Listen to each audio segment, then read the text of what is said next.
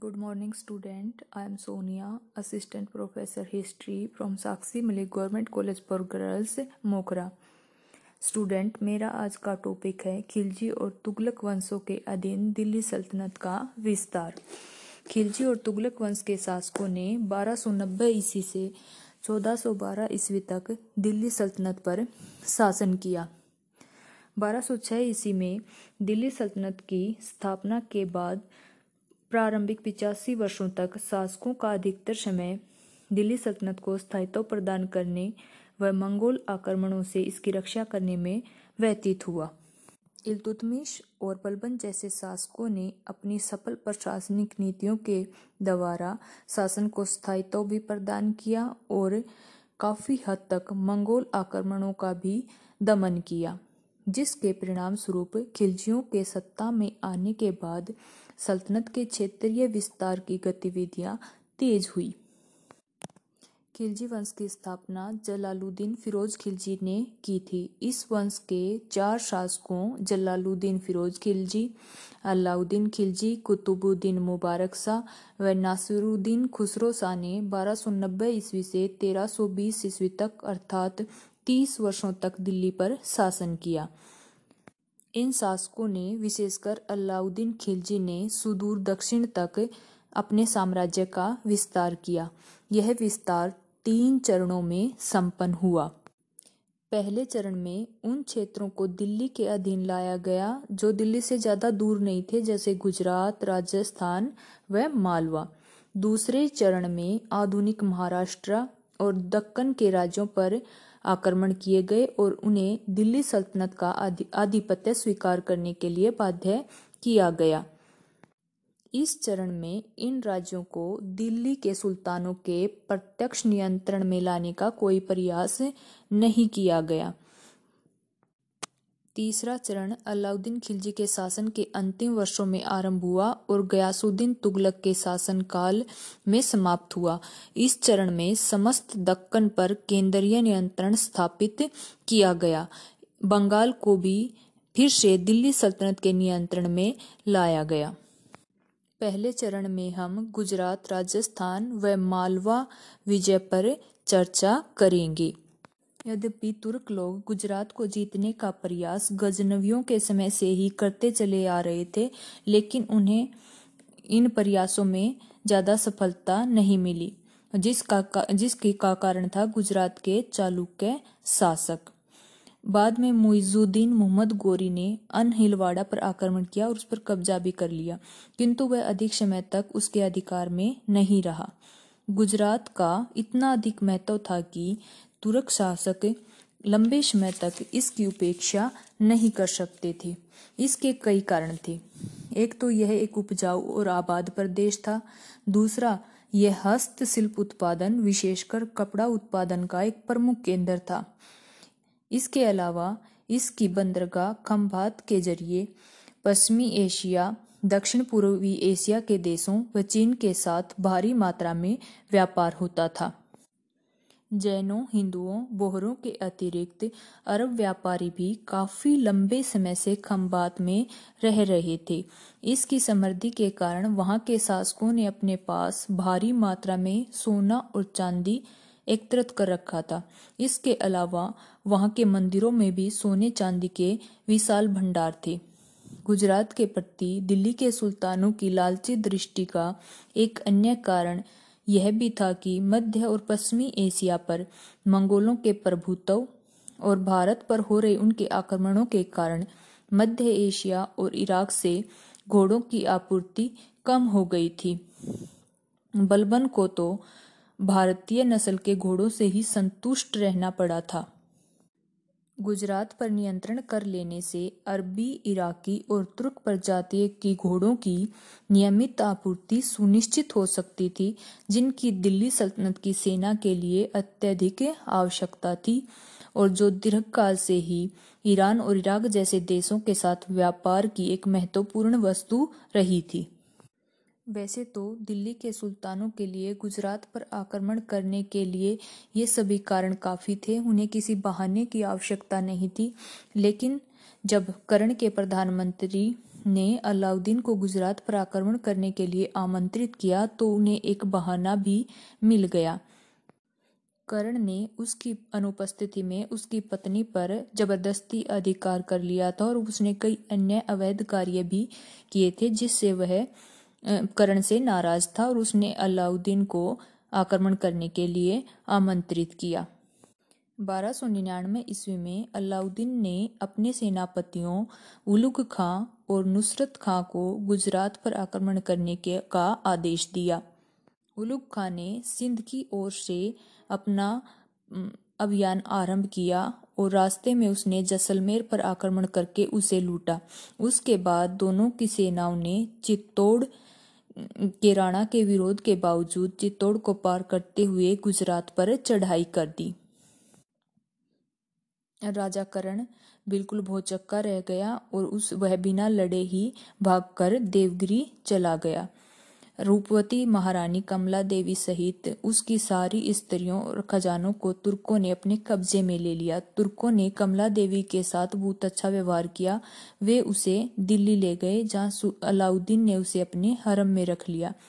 सूरत समेत गुजरात के अन्य कई प्रमुख नगरों और पुनः निर्मित सोमनाथ मंदिर समेत कई मंदिरों और मठों को पूरी तरह लूट लिया गया। खम्बात में हिंदू और मुस्लिम व्यापारियों में से किसी को भी नहीं बख्शा गया। यहीं पर मलिक कापुर नामक दास, जिसने अलाउद्दीन खिलजी के दक्षिण अभियानों में महत्वपूर्ण भूमिका निभाई, एक मुस्लिम व्यापारी से हज़ार दिनार में खरीदा गया। इसीलिए उसे इतिहास में हज़ार दिनारी कहा जाता है। तुर्कों को गुजरात विजय में किसी भी गंभीर प्रतिरोध का सामना नहीं करना पड़ा, जिसके कई कारण थे। एक तो कर्ण ने हाल ही में राजगद्दी प्राप्त की थी और उसने एक नए राजवंश की स्थापना की थी। उससे पूर्ववर्ती जो शासक था, उसकी निसंतान मृत्यु हो गई थी। इसके अलावा उसके अव्यवहारिक कार्यों के कारण जो स्थानीय जनता थी, वह उससे नाराज़ थी। गुजरात विजय में तुर्कों को कहीं भी किसी गंभीर प्रतिरोध का सामना नहीं करना पड़ा। करण ने हाल ही में राजगद्दी प्राप्त की थी और उसने एक नए राजवंश की स्थापना की थी, क्योंकि जो उससे पूर्ववर्ती राजा है, उसकी निसंतान मृत्यु हो गई थी। इसके अलावा अपने अव्यवहारिक कार्यों के कारण करण को अधिक स्थानीय समर्थन भी प्राप्त नहीं हुआ था। अपनी राजधानी से भागने के बाद कर्ण ने दक्षिण गुजरात में बगलाना पर अपना नियंत्रण बनाए रखा। गुजरात के शेष भाग पर तुर्कों का नियंत्रण स्थापित हो गया और उसका शासन संभालने के लिए उन्होंने तुर्क हाकिम की वहाँ पर नियुक्ति की। अलाउद्दीन खिलजी का दूसरा अभियान राजस्थान था। यद्यपि मुइजुद्दीन मोहम्मद गोरी के समय से ही अजमेर, नागौर और मंडोर पर तुर्कों का नियंत्रण था किंतु इन स्थानों के अतिरिक्त राजस्थान के अन्य किसी भाग पर अपना कब्जा जमाने में सुल्तानों को सफलता नहीं मिल पाई थी। राजस्थान के सर्वाधिक शक्तिशाली किले रणथंभौर को अपने नियंत्रण में लाने के उनके प्रयास बहुत कम समय के लिए ही सफल हो पाए थे। जलालुद्दीन खिलजी ने रणथंभौर की घेराबंदी तो की थी, किंतु किले की मजबूती को महसूस करते हुए एवं प्रतिरोध करने में राणा के दृढ़ निश्चय को देखते हुए उसे बिना किसी सफलता के ही लौटना पड़ा था। गुजरात को अपने अधीन लाने के बाद अलाउद्दीन खिलजी के लिए यह आवश्यक हो गया था कि राजस्थान और मालवा पर भी अपना नियंत्रण कायम करे ताकि गुजरात के साथ उसका संपर्क सुरक्षित रहे। तुर्कों को गुजरात विजय में कहीं भी किसी गंभीर प्रतिरोध का सामना नहीं करना पड़ा था। कर्ण ने हाल ही में राजगद्दी प्राप्त की थी और एक नए राजवंश की स्थापना की थी, क्योंकि उसके पूर्व जो राजा था उसकी नी संतान मृत्यु हो गई थी। इसके अलावा अपने अव्यवहारिक कार्यों के कारण कर्ण को स्थानीय समर्थन भी प्राप्त नहीं था। अपनी राजधानी से भागने के बाद कर्ण ने दक्षिणी गुजरात में बगलाना पर अपना नियंत्रण बनाए रखा। गुजरात का शेष भाग तुर्कों के नियंत्रण में चला गया और उसका प्रशासन संभालने के लिए वहाँ एक तुर्क हाकिम की नियुक्ति की गई। गुजरात विजय के बाद अलाउद्दीन खिलजी का अगला अभियान राजस्थान पर था। यद्यपि मुइजुद्दीन मोहम्मद गोरी के समय से ही अजमेर, नागौर और मंडोर पर तुर्कों का नियंत्रण कायम था। किंतु इन स्थानों के अतिरिक्त राजस्थान के अन्य किसी भाग पर अपना कब्जा जमाने में दिल्ली के सुल्तान को सफलता नहीं मिल पाई थी। राजस्थान के सर्वाधिक शक्तिशाली किले रणथंभौर को अपने नियंत्रण में लाने के उनके प्रयास बहुत कम समय के लिए ही सफल हो पाए थे। जलालुद्दीन खिलजी ने रणथंभौर की घेराबंदी तो की थी, किंतु किले की मजबूती को महसूस करते हुए एवं प्रतिरोध करने में राणा के दृढ़ निश्चय को देखते हुए उसे बिना किसी सफलता के ही लौटना पड़ा था। गुजरात को अपने शासन के अधीन लाने के बाद अलाउद्दीन के लिए यह आवश्यक हो गया कि राजस्थान और मालवा पर भी वह अपना नियंत्रण कायम करे ताकि गुजरात के साथ उसका संपर्क सुरक्षित रहे। मेवाड़ व जालोर के शासकों ने गुजरात विजय के समय तुर्क सेना के अपने क्षेत्र से गुजरने का विरोध भी किया था। इसके अलावा गुजरात से लौटते समय मंगोलों ने, जिन्हें नव मुसलमान भी कहा जाता है, गुजरात में लूट के माल के अपने और सुल्तान के बीच बंटवारे के प्रश्न पर विद्रोह कर दिया था। यद्यपि इस विद्रोह को तो दबा दिया गया था, किंतु दो मंगोल सरदार अपने अनुयायियों के साथ रणथंबोर में चले गए थे। वहाँ के शासक हमीर देव, जो पृथ्वीराज चौहान का वंशज था, ने इन भगोड़ों को तुर्क सेना के हाथों सौंपने से मना कर दिया। क्योंकि ऐसा करना वह अपने सम्मान के विरुद्ध समझता था और दूसरा उसे अपने किले की मजबूती पर भी गर्व था। अतः सन 1301 ईस्वी में अलाउद्दीन ने गुजरात के विजेताओं उलुग खां और नुसर, नुसरत खां को रणथंबोर पर चढ़ाई करने का आदेश दिया। किले किले की घेराबंदी की गतिविधियों के निरीक्षण के दौरान नुसरत खां किले के इतने निकट जा पहुँचा कि वो मारा गया। इससे तुर्क सेना में खलबली मच गई और राणा ने इसका लाभ उठाते हुए किले से बाहर निकलकर युद्ध में उलुग खां को पराजित किया। ऐसी स्थिति में अलाउद्दीन के लिए रणथंभौर की ओर स्वयं प्रयाण करने के अलावा कोई चारा न बचा। अलाउद्दीन ने राजस्थान पहुंचकर किले की ज़बरदस्त घेराबंदी की यद्यपि महीनों तक की गई घेराबंदी के बावजूद तुर्क लोग किले की दीवार पर नहीं चढ़ पाए, किंतु किले के भीतर भोजन और पानी की भारी कमी हो गई। अतः राजपूतों ने अब लड़ने का निश्चय किया।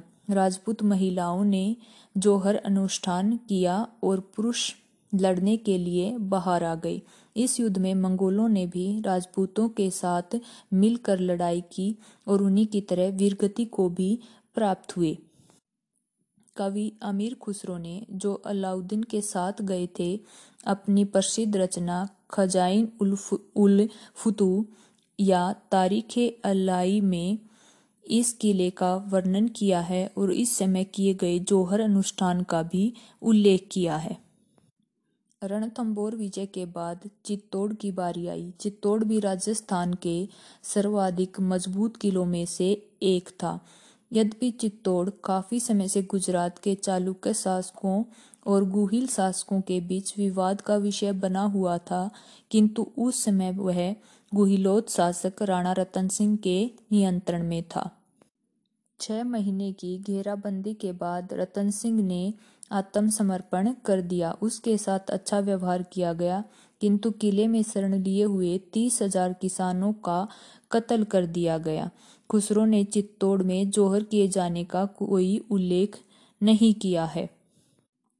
खुसरो के विवरण की सभी समकालीन लेखकों द्वारा भी पुष्टि की गई है। उनमें से किसी ने भी रानी पद्मावती के विषय में कोई वर्णन नहीं किया है। इस घटना का उल्लेख पहली बार पंद्रहवीं सदी के प्रथम चतुर्थांश में लिखी गई एक साहित्यिक रचना में मिलता है और इसके सौ वर्षों के बाद मलिक मोहम्मद जायसी ने इसे विभिन्न मन मनगढ़ंत कहानियों और साहसिक घटनाओं से अलंकृत किया है। राजस्थान के अग्रणी इतिहासकारों में से गौरी शंकर ओझा व अन्य आधुनिक इतिहासकारों ने इस कहानी को अस्वीकार किया है। चित्तौड़ के किले पर कब्जा करने के बाद अलाउद्दीन ने अपने पुत्र खिजर खां को यहाँ का हाकिम बना दिया और चित्तौड़ का नाम बदलकर खिजराबाद कर दिया। चित्तौड़ पर तुर्क नियंत्रण स्थापित हो जाने के बाद मारवाड़ और हड़ौती के राजाओं समेत राजस्थान के अधिकांश राजाओं ने दिल्ली सल्तनत का आधिपत्य स्वीकार कर लिया। पहले से ही मारवाड़ के मंडोर पर तुर्कों का कब्जा था। गुजरात अभियान के दौरान जैसलमेर पर भी तुर्कों का आधिपत्य कायम हो चुका था। गुजरात की सीमा के निकट स्थित सिवाना और जालोर के किले भी काफ़ी मज़बूत थे और उन्होंने कड़ा मुकाबला किया, किंतु 1308 और 1311 ईस्वी में इन्हें भी जीत लिया गया। इस प्रकार दस वर्षों में ही समस्त राजस्थान पर तुर्क आधिपत्य स्थापित हो गया। पर अजमेर और कुछ अन्य शक्तिशाली किलों जैसे रणथंभौर और चित्तौड़ को छोड़कर अन्य किसी भी राजपूत राज्य पर अलाउद्दीन ने अपना प्रत्यक्ष नियंत्रण रखने का कोई प्रयास नहीं किया, बल्कि उसने राजपूत राजाओं के साथ सौहार्दपूर्ण संबंध स्थापित करने का प्रयास किया। जालोर के शासक के भाई मालदेव ने पाँच हज़ार घुड़सवारों वाली सेना के साथ अलाउद्दीन की निष्ठापूर्वक सेवा की। और सन 1313 ईस्वी के करीब अलाउद्दीन ने उसे खिजर खां के स्थान पर चित्तौड़ का हाकिम बना दिया। अलाउद्दीन ने स्थानीय प्रशासन में हस्तक्षेप न करने एवं राजपूत राजाओं को अपने मित्र बनाने की इस नीति को बाद में देवगिरी तथा कुछ अन्य दक्षिणी राज्यों के संदर्भ में भी अपनाया, जिससे उसे काफ़ी लाभ हुआ। चित्तौड़ पर विजय प्राप्त करने के बाद अलाउद्दीन ने अपना ध्यान मालवा की ओर मोड़ा, जो बहुत से उन्नत नगरों वाला एक समृद्ध और विशाल प्रदेश था। अमीर खुसरो के अनुसार, यह इतना अधिक विशाल था कि बहुत बुद्धिमान भूगोल शास्त्री भी इसकी सीमाओं का निर्धारण नहीं कर पाते थे। यद्यपि इल्तुतमिश ने और बाद में जलालुद्दीन ने मालवा पर आक्रमण किया था और वहाँ से काफ़ी धन लूटा था किंतु इसे दिल्ली सल्तनत के प्रत्यक्ष शासन में लाने का कोई भी प्रयास नहीं किया गया। इस पर अलाउद्दीन द्वारा प्रत्यक्ष स्थापित करने के दो उद्देश्य थे। गुजरात जाने वाले मार्ग पर अपना नियंत्रण कायम करना एवं दक्षिण की ओर जाने वाले मार्ग प्रशस्त करना। 1305 ईस्वी में एनुल मुल्क मुल्तानी को मालवा जीतने के लिए भेजा गया। मालवा के राय के पास तीस चालीस हज़ार घुड़सवार सैनिक तो थे, किंतु वे तुर्की सेना के सामने टिक नहीं पाए। राय युद्ध के मैदान से भाग खड़ा हुआ। वह भागकर उज्जैन से मांडू चला गया। तुर्की सेना ने मांडू में उसे पराजित किया और मार डाला। राजस्थान के विपरीत समस्त मालवा को दिल्ली सल्तनत में सम्मिलित कर लिया गया और एनुल मुल्क को वहाँ का हाकिम नियुक्त किया गया। इस प्रकार बंगाल को छोड़कर जो गयासुद्दीन तुगलक के शासन काल तक स्वतंत्र बना रहा, समस्त उत्तर भारत दिल्ली के सुल्तानों के नियंत्रण में आ गया। गयासुद्दीन के शासन काल के दौरान उड़ीसा पर भी आक्रमण किया गया और उसे अधीन किया गया, किंतु उसे दिल्ली सल्तनत में सम्मिलित नहीं किया गया। खिलजी सुल्तानों के दिल्ली सल्तनत के विस्तार के द्वितीय चरण में महाराष्ट्र और दक्षिण भारत पर विजय प्राप्त की गई।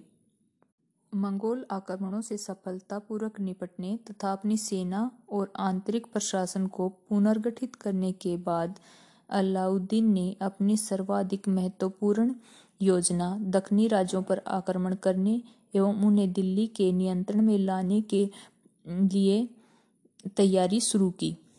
महाराष्ट्र एवं दक्षिण भारत खजानों और सोने के देश के रूप में विख्यात थे। उनके विख्यात हस्तशिल्पों और उन्नत बंदरगाहों के कारण वहाँ सोने का समागम बना रहता था, जिसे पीढ़ियों से शासक गण एकत्रित करते आ रहे थे। उन प्रदेशों में समृद्ध मंदिरों की बहुतायत थी, जिनमें से कई मंदिर तो अपने देश के भीतर और बाहर के व्यापार में भी भाग लेते थे और महाजनी भी करते थे। इस प्रकार इस क्षेत्र में धन और यश दोनों ही अर्जित किए जा सकते थे। इस क्षेत्र के राज्य उत्तर भारत की घटनाओं से सर्वथा अनजान रहे, अथवा यह सोचे बिना कि ये घटनाएँ उनके लिए कोई खतरा पैदा कर सकती हैं, एक दूसरे के विरुद्ध अपनी विशिष्ट शैली में युद्ध अभियानों में व्यस्त रहे और स्वयं को तबाही के कागार पर ला खड़ा किया। अलाउद्दीन की महाराष्ट्र विजय अलाउद्दीन का महाराष्ट्र के साथ पहला संपर्क बारह सौ छियानवे ईस्वी में जलालुद्दीन फिरोज खिलजी के शासनकाल में हुआ था, जब वह कड़ा से चलकर बुंदेलखंड के दुर्गम मार्गों से उता हुआ आठ हज़ार घुड़सवारों वाली सेना के साथ देवगिरी के सामने अचानक प्रकट हुआ। उसने यादव शासक रामचंद्र को पराजित किया और उससे काफ़ी मात्रा में धन प्राप्त किया। वह यह राशि लेकर लौट गया, जबकि रामचंद्र ने उसे वार्षिक कर देने का वचन दिया। चित्तौड़ और मालवा को जीतने के बाद अलाउद्दीन ने एक बार फिर अपना ध्यान देवगिरी की ओर मोड़ा। उसे इस पर आक्रमण करने के लिए शायद ही किसी बहाने की आवश्यकता थी, फिर भी देवगिरी पर आक्रमण करने के लिए उसे यह बहाना मिल गया कि रामचंद्र ने पिछले दो तीन वर्षों से वार्षिक कर देना बंद कर दिया था। क्योंकि रामचंद्र के पुत्र सिंघना ने अपने पिता की इस अधीनता के प्रति रोष ज़ाहिर किया था। सन 1308 ईस्वी में देवगिरी की ओर दो सेनाएँ भेजी गई। उनमें से एक सेना का उद्देश्य गुजरात के भूतपूर्व शासक करण को दक्षिणी गुजरात के बगलाना से हटाना था।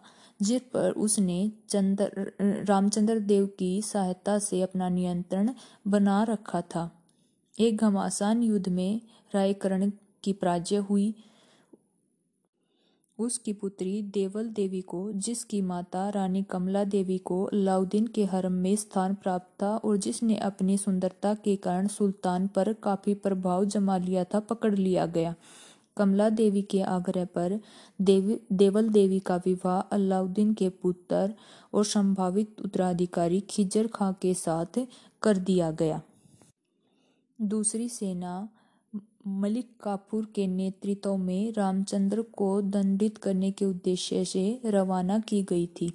यादव शासक रामचंद्र ने मामूली प्रतिरोध करने के बाद काफूर के समक्ष आत्मसमर्पण कर दिया। अमीर खुसरो के अनुसार अलाउद्दीन ने मलिक काफूर को यह आदेश देकर भेजा था कि रामचंद्र और उसके परिवार को किसी भी तरह का कोई नुकसान नहीं होना चाहिए। अतः रामचंद्र देव को सम्मान पूर्वक दिल्ली लाया गया एवं देवगिरी को उसके पुत्र सिंघना की देखरेख में रहने दिया गया। जब रामदेव ने अलाउद्दीन के दरबार में प्रवेश किया तो सुल्तान ने यादव शासक पर मोतियों और रत्नों की बौछार कर दी। उसे छह महीने तक दिल्ली में रखा गया और उसके साथ मेहमानोचित व्यवहार किया गया। खुसरो के अनुसार प्रतिदिन उसकी हैसियत और सम्मान में वृद्धि होती रही।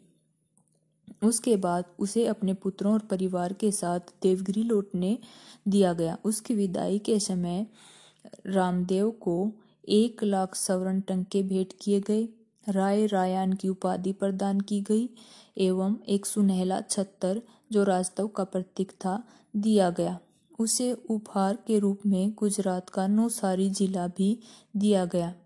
शायद इसी समय रामदेव ने अपनी पुत्री झट्यापाली का अलाउद्दीन के साथ विवाह कर दिया था। देवगिरी विजय के बाद अलाउद्दीन खिलजी ने अपना दक्षिणी राज्यों को विजित करने का अभियान प्रारंभ किया। उन दिनों दक्षिणी भारत में सर्वाधिक महत्वपूर्ण राज्य थे वारंगल, आधुनिक तेलंगाना राज्य जिसके शासक काकतीय थे, एवं होयसाल राज्य जिसकी राजधानी द्वार समुंदर, आधुनिक कर्नाटक में हेलीबीड थी। इसके अलावा माबर व मदुरई के पांडे शासक थे। ये सभी एक दूसरे के साथ बराबर युद्ध करते रहते थे और देवगिरी के यादवों के साथ भी उलझते रहते थे। इन युद्धों का मुख्य कारण राज्य क्षेत्रीय विवाद था। सन 1309 और 1311 के बीच अलाउद्दीन ने दक्षिणी राज्यों से उनका संचित धन लूटने और दिल्ली का आधिपत्य स्वीकार कराने व वार्षिक कर अदा करने हेतु उन्हें विवश करने के उद्देश्य से मलिक काफूर के नेतृत्व में दो सैनिक अभियान भेजे। इनमें से किसी भी राज्य को सल्तनत में सम्मिलित करने या अपने प्रत्यक्ष नियंत्रण में लाने का अलाउद्दीन का कोई इरादा नहीं था, क्योंकि उसे पता था कि दूरियाँ और भिन्न परिस्थितियाँ ऐसी किसी भी प्रयास को कठिन और खतरनाक बना सकती हैं। ईशामी के अनुसार, वारंगल के प्रथम अभियान पर जाने के समय मलिक कापुर को अलाउद्दीन ने हिदायत दी थी कि यदि तेलंग का राय अपनी अधीनता मान ले तो उसका राज्य उसे लौटा दिया जाए एवं उसे किल्लत और छत्तर प्रदान कर सम्मानित किया जाए। तेलंगाना में वारंगल के विरुद्ध भेजे पहले अभियान में करीब छह महीने लगे। दूर दूरशत और दुर्गम मार्गों से गुजरते हुए कापुर वारंगल के किले के सामने जा पहुँचा। इस किले की बाहरी दीवार मिट्टी की बनी हुई थी, जो इस बात से भी अधिक मज़बूत थी, जबकि भीतरी दीवार पत्थर की बनी हुई थी। एक मज़बूत घेराबंदी के बाद जब बाहरी किले पर कब्जा कर लिया गया और भीतरी किले का पतन होने की भी संभावना थी तो राय ने शांति का प्रस्ताव भेजा, जिसे मान लिया गया। राय ने जो धन प्रदान किया, उसे एक हज़ार ऊँटों पर लादकर दिल्ली लाया गया। राय ने वार्षिक कर अदा करने की भी हामी भर ली। इस सफलता से प्रेरित होकर अगले वर्ष मलिक कापुर को दवार, समुद्र और माबर पर आक्रमण करने के लिए एक सेना लेकर जाने को कहा गया। पहले की ही तरह लंबा रास्ता तय करते हुए एवं रामदेव के मराठा सरदारों द्वारा दिए गए मार्गदर्शन की सहायता से कापुर ने दवार, समंदर में होयसाल शासक बलाल देव को वहाँ अकस्मात पूछकर चकित कर दिया। एक मज़बूत घेराबंदी के बाद बलाल देव को भी उन्हीं शर्तों को मानना पड़ा जिन्हें वारंगल के राय ने स्वीकार किया था। उसने अपना सारा संचित धन दे दिया और वार्षिक कर अदा करने का भी वचन दिया। इसामी के अनुसार अलाउद्दीन से मिलने के लिए बलाल देव दिल्ली आया, जहाँ उसे दस लाख टंके, एक खिलत और एक छत्तर प्रदान किया गया। साथ ही उसे अपना राज्य लौटा दिया गया। उसके बाद काफूर माबर की ओर बढ़ा, किंतु एक दूसरे के साथ युद्धरत दोनों पांड्य भाइयों के साथ युद्ध नहीं हो सका। अतः काफूर पाटन पहुँचा, जहाँ उसे मुस्लिम व्यापारियों की एक बस्ती दिखाई पड़ी। इस नगर को पूरी तरह तबाह कर दिया गया और मुस्लिम व्यापारियों समेत किसी को नहीं बख्शा गया। काफूर ने चिदम्बरम मंदिर को ध्वस्त कर दिया और पांड्या भाइयों के बहुत से हाथियों पर भी अधिकार कर लिया। उसने मदुरई को भी लूटा और तहस नहस कर दिया। किंतु उसे पांड्या भाइयों से संपर्क किए बिना अथवा कोई समझौता किए बिना ही लौटना पड़ा। इस अभियान में एक वर्ष का समय लगा। इन दोनों अभियानों के कारण अलाउद्दीन को न केवल अपार धन प्राप्त हुआ, अपितु उसकी प्रतिष्ठा में भी वृद्धि हुई। एक सेना नायक के रूप में मलिक कापुर के कौशल, साहस और सफलता के कारण लोगों के बीच उसका सम्मान काफ़ी बढ़ गया। अलाउद्दीन की दृष्टि में भी उसकी हैसियत काफ़ी बढ़ गई। सुल्तान ने उसे मलिक नायब की उपाधि प्रदान की। दक्कनी अभियानों से तत्काल तो कोई विशेष राजनीतिक लाभ नहीं हुआ। वार्षिक कर की अदायगी के लिए भी उन पर निरंतर दबाव बनाए रखना पड़ता था और कभी कभी सैनिक अभियान भी करने पड़ते थे। इन अभियानों के परिणाम स्वरूप उस समय तक व्यापार में भी कोई विशेष वृद्धि नहीं हुई। किंतु इन अभियानों ने अगले चरण यानी समामेलन का मार्ग प्रशस्त किया। खिलजी सुल्तानों की साम्राज्य विस्तार की नीति का तीसरा चरण था महाराष्ट्र और दक्षिणी राज्यों का सल्तनत में समामेलन। यद्यपि अलाउद्दीन ने महाराष्ट्र और दक्षिणी राज्यों को सल्तनत में शामिल न करने की एक सुनिर्धारित नीति अपना रखी थी, किंतु अपने जीवन काल में ही उसे इस नीति में संशोधन करना पड़ा। सन पंद्रह गुजरात विजय में तुर्कों को कहीं भी किसी गंभीर प्रतिरोध का सामना नहीं करना पड़ा। करण ने हाल ही में राजगद्दी प्राप्त की थी और उसने एक नई राजवंश की स्थापना की थी, क्योंकि जो उससे पूर्ववर्ती राजा है, उसकी निसंतान मृत्यु हो गई थी। इसके अलावा अपने अव्यवहारिक कार्यों के कारण करण को अधिक स्थानीय समर्थन भी प्राप्त नहीं हुआ था। अपनी राजधानी से भागने के बाद कर्ण ने दक्षिण गुजरात में बगलाना पर अपना नियंत्रण बनाए रखा। गुजरात के शेष भाग पर तुर्कों का नियंत्रण स्थापित हो गया और उसका शासन संभालने के लिए उन्होंने तुर्क हाकिम की वहाँ पर नियुक्ति की। अलाउद्दीन खिलजी का दूसरा अभियान राजस्थान था। यद्यपि मुइजुद्दीन मोहम्मद गोरी के समय से ही अजमेर, नागौर और मंडोर पर तुर्कों का नियंत्रण था, किंतु इन स्थानों के अतिरिक्त राजस्थान के अन्य किसी भाग पर अपना कब्जा जमाने में सुल्तानों को सफलता नहीं मिल पाई थी। राजस्थान के सर्वाधिक शक्तिशाली किले रणथंभौर को अपने नियंत्रण में लाने के उनके प्रयास बहुत कम समय के लिए ही सफल हो पाए थे। जलालुद्दीन खिलजी ने रणथंभौर की घेराबंदी तो की थी, किंतु किले की मजबूती को महसूस करते हुए एवं प्रतिरोध करने में राणा के दृढ़ निश्चय को देखते हुए उसे बिना किसी सफलता के ही लौटना पड़ा था। गुजरात को अपने अधीन लाने के बाद अलाउद्दीन खिलजी के लिए यह आवश्यक हो गया था कि राजस्थान और मालवा पर भी अपना नियंत्रण कायम करे ताकि गुजरात के साथ उसका संपर्क सुरक्षित रहे। तुर्कों को गुजरात विजय में कहीं भी किसी गंभीर प्रतिरोध का सामना नहीं करना पड़ा था। कर्ण ने हाल ही में राजगद्दी प्राप्त की थी और एक नए राजवंश की स्थापना की थी, क्योंकि उसके पूर्व जो राजा था उसकी नी संतान मृत्यु हो गई थी। इसके अलावा अपने अव्यवहारिक कार्यों के कारण कर्ण को स्थानीय समर्थन भी प्राप्त नहीं था। अपनी राजधानी से भागने के बाद कर्ण ने दक्षिणी गुजरात में बगलाना पर अपना नियंत्रण बनाए रखा। गुजरात का शेष भाग तुर्कों के नियंत्रण में चला गया और उसका प्रशासन संभालने के लिए वहाँ एक तुर्क हाकिम की नियुक्ति की गई। गुजरात विजय के बाद अलाउद्दीन खिलजी का अगला अभियान राजस्थान पर था। यद्यपि मुइजुद्दीन मोहम्मद गोरी के समय से ही अजमेर, नागौर और मंडोर पर तुर्कों का नियंत्रण कायम था। किंतु इन स्थानों के अतिरिक्त राजस्थान के अन्य किसी भाग पर अपना कब्जा जमाने में दिल्ली के सुल्तानों को सफलता नहीं मिल पाई थी। राजस्थान के सर्वाधिक शक्तिशाली किले रणथंभौर को अपने नियंत्रण में लाने के उनके प्रयास बहुत कम समय के लिए ही सफल हो पाए थे।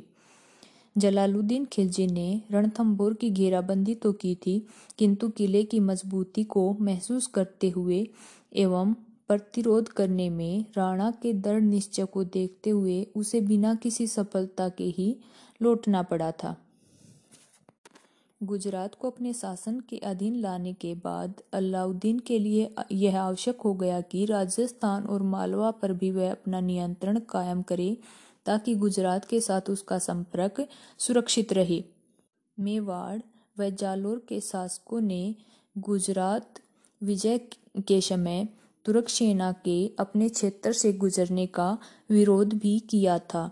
इसके अलावा गुजरात से लौटते समय मंगोलों ने, जिन्हें नव मुसलमान भी कहा जाता है, गुजरात में लूट के माल के अपने और सुल्तान के बीच बंटवारे के प्रश्न पर विद्रोह कर दिया था। यद्यपि इस विद्रोह को तो दबा दिया गया था किंतु दो मंगोल सरदार अपने अनुयायियों के साथ रणथंबोर में चले गए थे। वहाँ के शासक हमीर देव, जो पृथ्वीराज चौहान का वंशज था, ने इन भगोड़ों को तुर्क सेना के हाथों सौंपने से मना कर दिया। क्योंकि ऐसा करना वह अपने सम्मान के विरुद्ध समझता था और दूसरा उसे अपने किले की मजबूती पर भी गर्व था। अतः सन 1301 ईस्वी में अलाउद्दीन ने गुजरात के विजेताओं उलुग खां और नुसर, नुसरत खां को रणथंभौर पर चढ़ाई करने का आदेश दिया। किले किले की घेराबंदी की गतिविधियों के निरीक्षण के दौरान नुसरत खां किले के इतने निकट जा पहुँचा कि वो मारा गया। इससे तुर्क सेना में खलबली मच गई और राणा ने इसका लाभ उठाते हुए किले से बाहर निकलकर युद्ध में उलुग खां को पराजित किया। ऐसी स्थिति में अलाउद्दीन के लिए रणथंभौर की ओर स्वयं प्रयाण करने के अलावा कोई चारा न बचा। अलाउद्दीन ने राजस्थान पहुंचकर किले की ज़बरदस्त घेराबंदी की यद्यपि महीनों तक की गई घेराबंदी के बावजूद तुर्क लोग किले की दीवार पर नहीं चढ़ पाए, किंतु किले के भीतर भोजन और पानी की भारी कमी हो गई। अतः राजपूतों ने अब लड़ने का निश्चय किया। राजपूत महिलाओं ने जोहर अनुष्ठान किया और पुरुष लड़ने के लिए बाहर आ गए। इस युद्ध में मंगोलों ने भी राजपूतों के साथ मिलकर लड़ाई की और उन्हीं की तरह वीरगति को भी प्राप्त हुए। कवि अमीर खुसरो ने, जो अलाउद्दीन के साथ गए थे, अपनी प्रसिद्ध रचना खजाइन उल फुतू या तारीख अलाई में इस किले का वर्णन किया है और इस समय किए गए जोहर अनुष्ठान का भी उल्लेख किया है। रणथंबोर विजय के बाद चित्तौड़ की बारी आई। चित्तौड़ भी राजस्थान के सर्वाधिक मज़बूत किलों में से एक था। यद्यपि चित्तौड़ काफ़ी समय से गुजरात के चालुक्य शासकों और गुहिल शासकों के बीच विवाद का विषय बना हुआ था, किंतु उस समय वह गुहिलोत शासक राणा रतन सिंह के नियंत्रण में था। छह महीने की घेराबंदी के बाद रतन सिंह ने आत्मसमर्पण कर दिया। उसके साथ अच्छा व्यवहार किया गया, किंतु किले में शरण लिए हुए तीस हज़ार किसानों का कत्ल कर दिया गया। खुसरो ने चित्तौड़ में जोहर किए जाने का कोई उल्लेख नहीं किया है। खुसरो के विवरण की सभी समकालीन लेखकों द्वारा भी पुष्टि की गई है। उनमें से किसी ने भी रानी पद्मावती के विषय में कोई वर्णन नहीं किया है।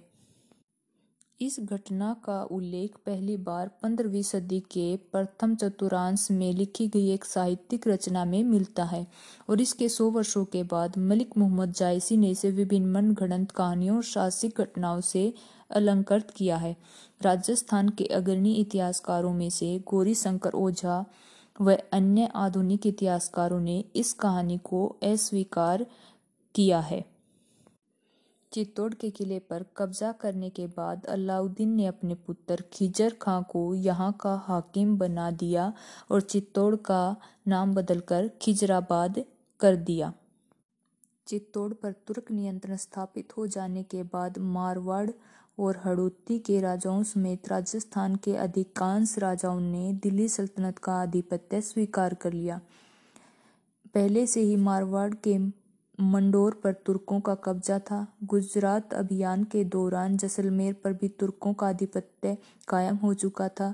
गुजरात की सीमा के निकट स्थित सिवाना और जालोर के किले भी काफ़ी मज़बूत थे और उन्होंने कड़ा मुकाबला किया, किंतु 1308 और 1311 ईस्वी में इन्हें भी जीत लिया गया। इस प्रकार दस वर्षों में ही समस्त राजस्थान पर तुर्क आधिपत्य स्थापित हो गया। पर अजमेर और कुछ अन्य शक्तिशाली किलों जैसे रणथंभौर और चित्तौड़ को छोड़कर अन्य किसी भी राजपूत राज्य पर अलाउद्दीन ने अपना प्रत्यक्ष नियंत्रण रखने का कोई प्रयास नहीं किया, बल्कि उसने राजपूत राजाओं के साथ सौहार्दपूर्ण संबंध स्थापित करने का प्रयास किया। जालोर के शासक के भाई मालदेव ने पाँच हज़ार घुड़सवारों वाली सेना के साथ अलाउद्दीन की निष्ठापूर्वक सेवा की। और सन 1313 ईस्वी के करीब अलाउद्दीन ने उसे खिजर खां के स्थान पर चित्तौड़ का हाकिम बना दिया। अलाउद्दीन ने स्थानीय प्रशासन में हस्तक्षेप न करने एवं राजपूत राजाओं को अपने मित्र बनाने की इस नीति को बाद में देवगिरी तथा कुछ अन्य दक्षिणी राज्यों के संदर्भ में भी अपनाया, जिससे उसे काफ़ी लाभ हुआ। चित्तौड़ पर विजय प्राप्त करने के बाद अलाउद्दीन ने अपना ध्यान मालवा की ओर मोड़ा, जो बहुत से उन्नत नगरों वाला एक समृद्ध और विशाल प्रदेश था। अमीर खुसरो के अनुसार, यह इतना अधिक विशाल था कि बहुत बुद्धिमान भूगोल शास्त्री भी इसकी सीमाओं का निर्धारण नहीं कर पाते थे। यद्यपि इल्तुतमिश ने और बाद में जलालुद्दीन ने मालवा पर आक्रमण किया था और वहाँ से काफ़ी धन लूटा था किंतु इसे दिल्ली सल्तनत के प्रत्यक्ष शासन में लाने का कोई भी प्रयास नहीं किया गया। इस पर अलाउद्दीन द्वारा प्रत्यक्ष स्थापित करने के दो उद्देश्य थे। गुजरात जाने वाले मार्ग पर अपना नियंत्रण कायम करना एवं दक्षिण की ओर जाने वाले मार्ग प्रशस्त करना। 1305 ईस्वी में एनुल मुल्क मुल्तानी को मालवा जीतने के लिए भेजा गया। मालवा के राय के पास तीस चालीस हज़ार घुड़सवार सैनिक तो थे, किंतु वे तुर्की सेना के सामने टिक नहीं पाए। राय युद्ध के मैदान से भाग खड़ा हुआ। वह भागकर उज्जैन से मांडू चला गया। तुर्की सेना ने मांडू में उसे पराजित किया और मार डाला। राजस्थान के विपरीत समस्त मालवा को दिल्ली सल्तन में सम्मिलित कर लिया गया और एनुल मुल्क को वहाँ का हाकिम नियुक्त किया गया। इस प्रकार बंगाल को छोड़कर जो गयासुद्दीन तुगलक के शासन काल तक स्वतंत्र बना रहा, समस्त उत्तर भारत दिल्ली के सुल्तानों के नियंत्रण में आ गया। गयासुद्दीन के शासनकाल के दौरान उड़ीसा पर भी आक्रमण किया गया और उसे अधीन किया गया, किंतु उसे दिल्ली सल्तनत में सम्मिलित नहीं किया गया। खिलजी सुल्तानों के दिल्ली सल्तनत के विस्तार के द्वितीय चरण में महाराष्ट्र और दक्षिण भारत पर विजय प्राप्त की गई। मंगोल आक्रमणों से सफलतापूर्वक निपटने तथा अपनी सेना और आंतरिक प्रशासन को पुनर्गठित करने के बाद अलाउद्दीन ने अपनी सर्वाधिक महत्वपूर्ण योजना दक्षिणी राज्यों पर आक्रमण करने एवं उन्हें दिल्ली के नियंत्रण में लाने के लिए तैयारी शुरू की। महाराष्ट्र, दक्षिण भारत खजानों और सोने के देश के रूप में विख्यात थे।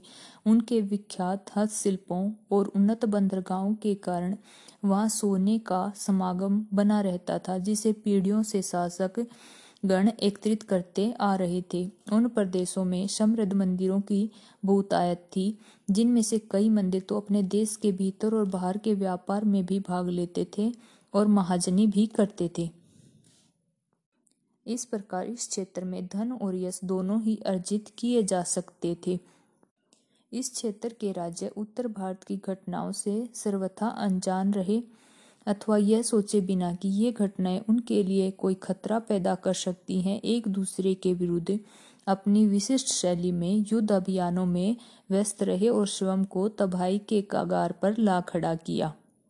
अलाउद्दीन की महाराष्ट्र विजय अलाउद्दीन का महाराष्ट्र के साथ पहला संपर्क बारह सौ छियानवे ईस्वी में जलालुद्दीन फिरोज खिलजी के शासनकाल में हुआ था, जब वह कड़ा से चलकर बुंदेलखंड के दुर्गम मार्गों से उता हुआ आठ हज़ार घुड़सवारों वाली सेना के साथ देवगिरी के सामने अचानक प्रकट हुआ।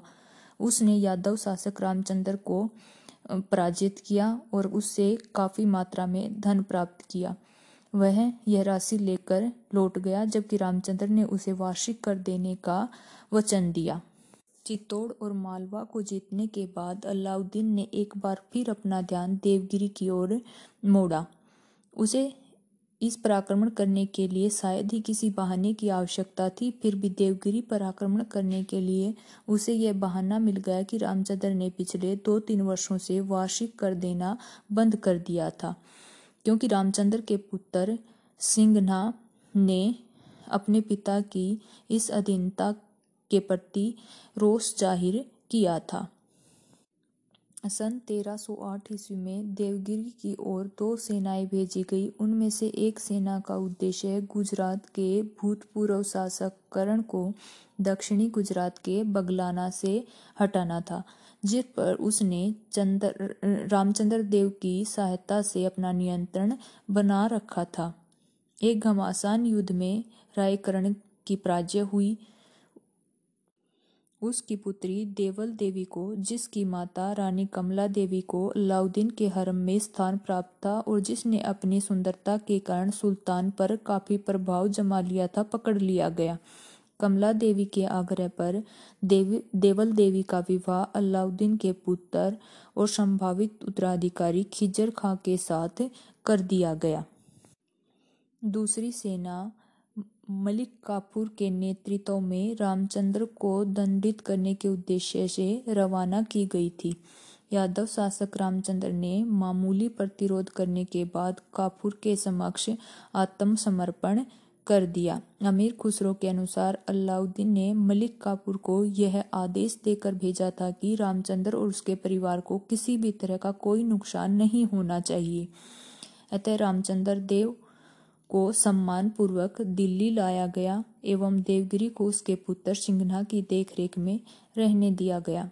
जब रामदेव ने अलाउद्दीन के दरबार में प्रवेश किया तो सुल्तान ने यादव शासक पर मोतियों और रत्नों की बौछार कर दी। उसे छह महीने तक दिल्ली में रखा गया और उसके साथ मेहमानोचित व्यवहार किया गया।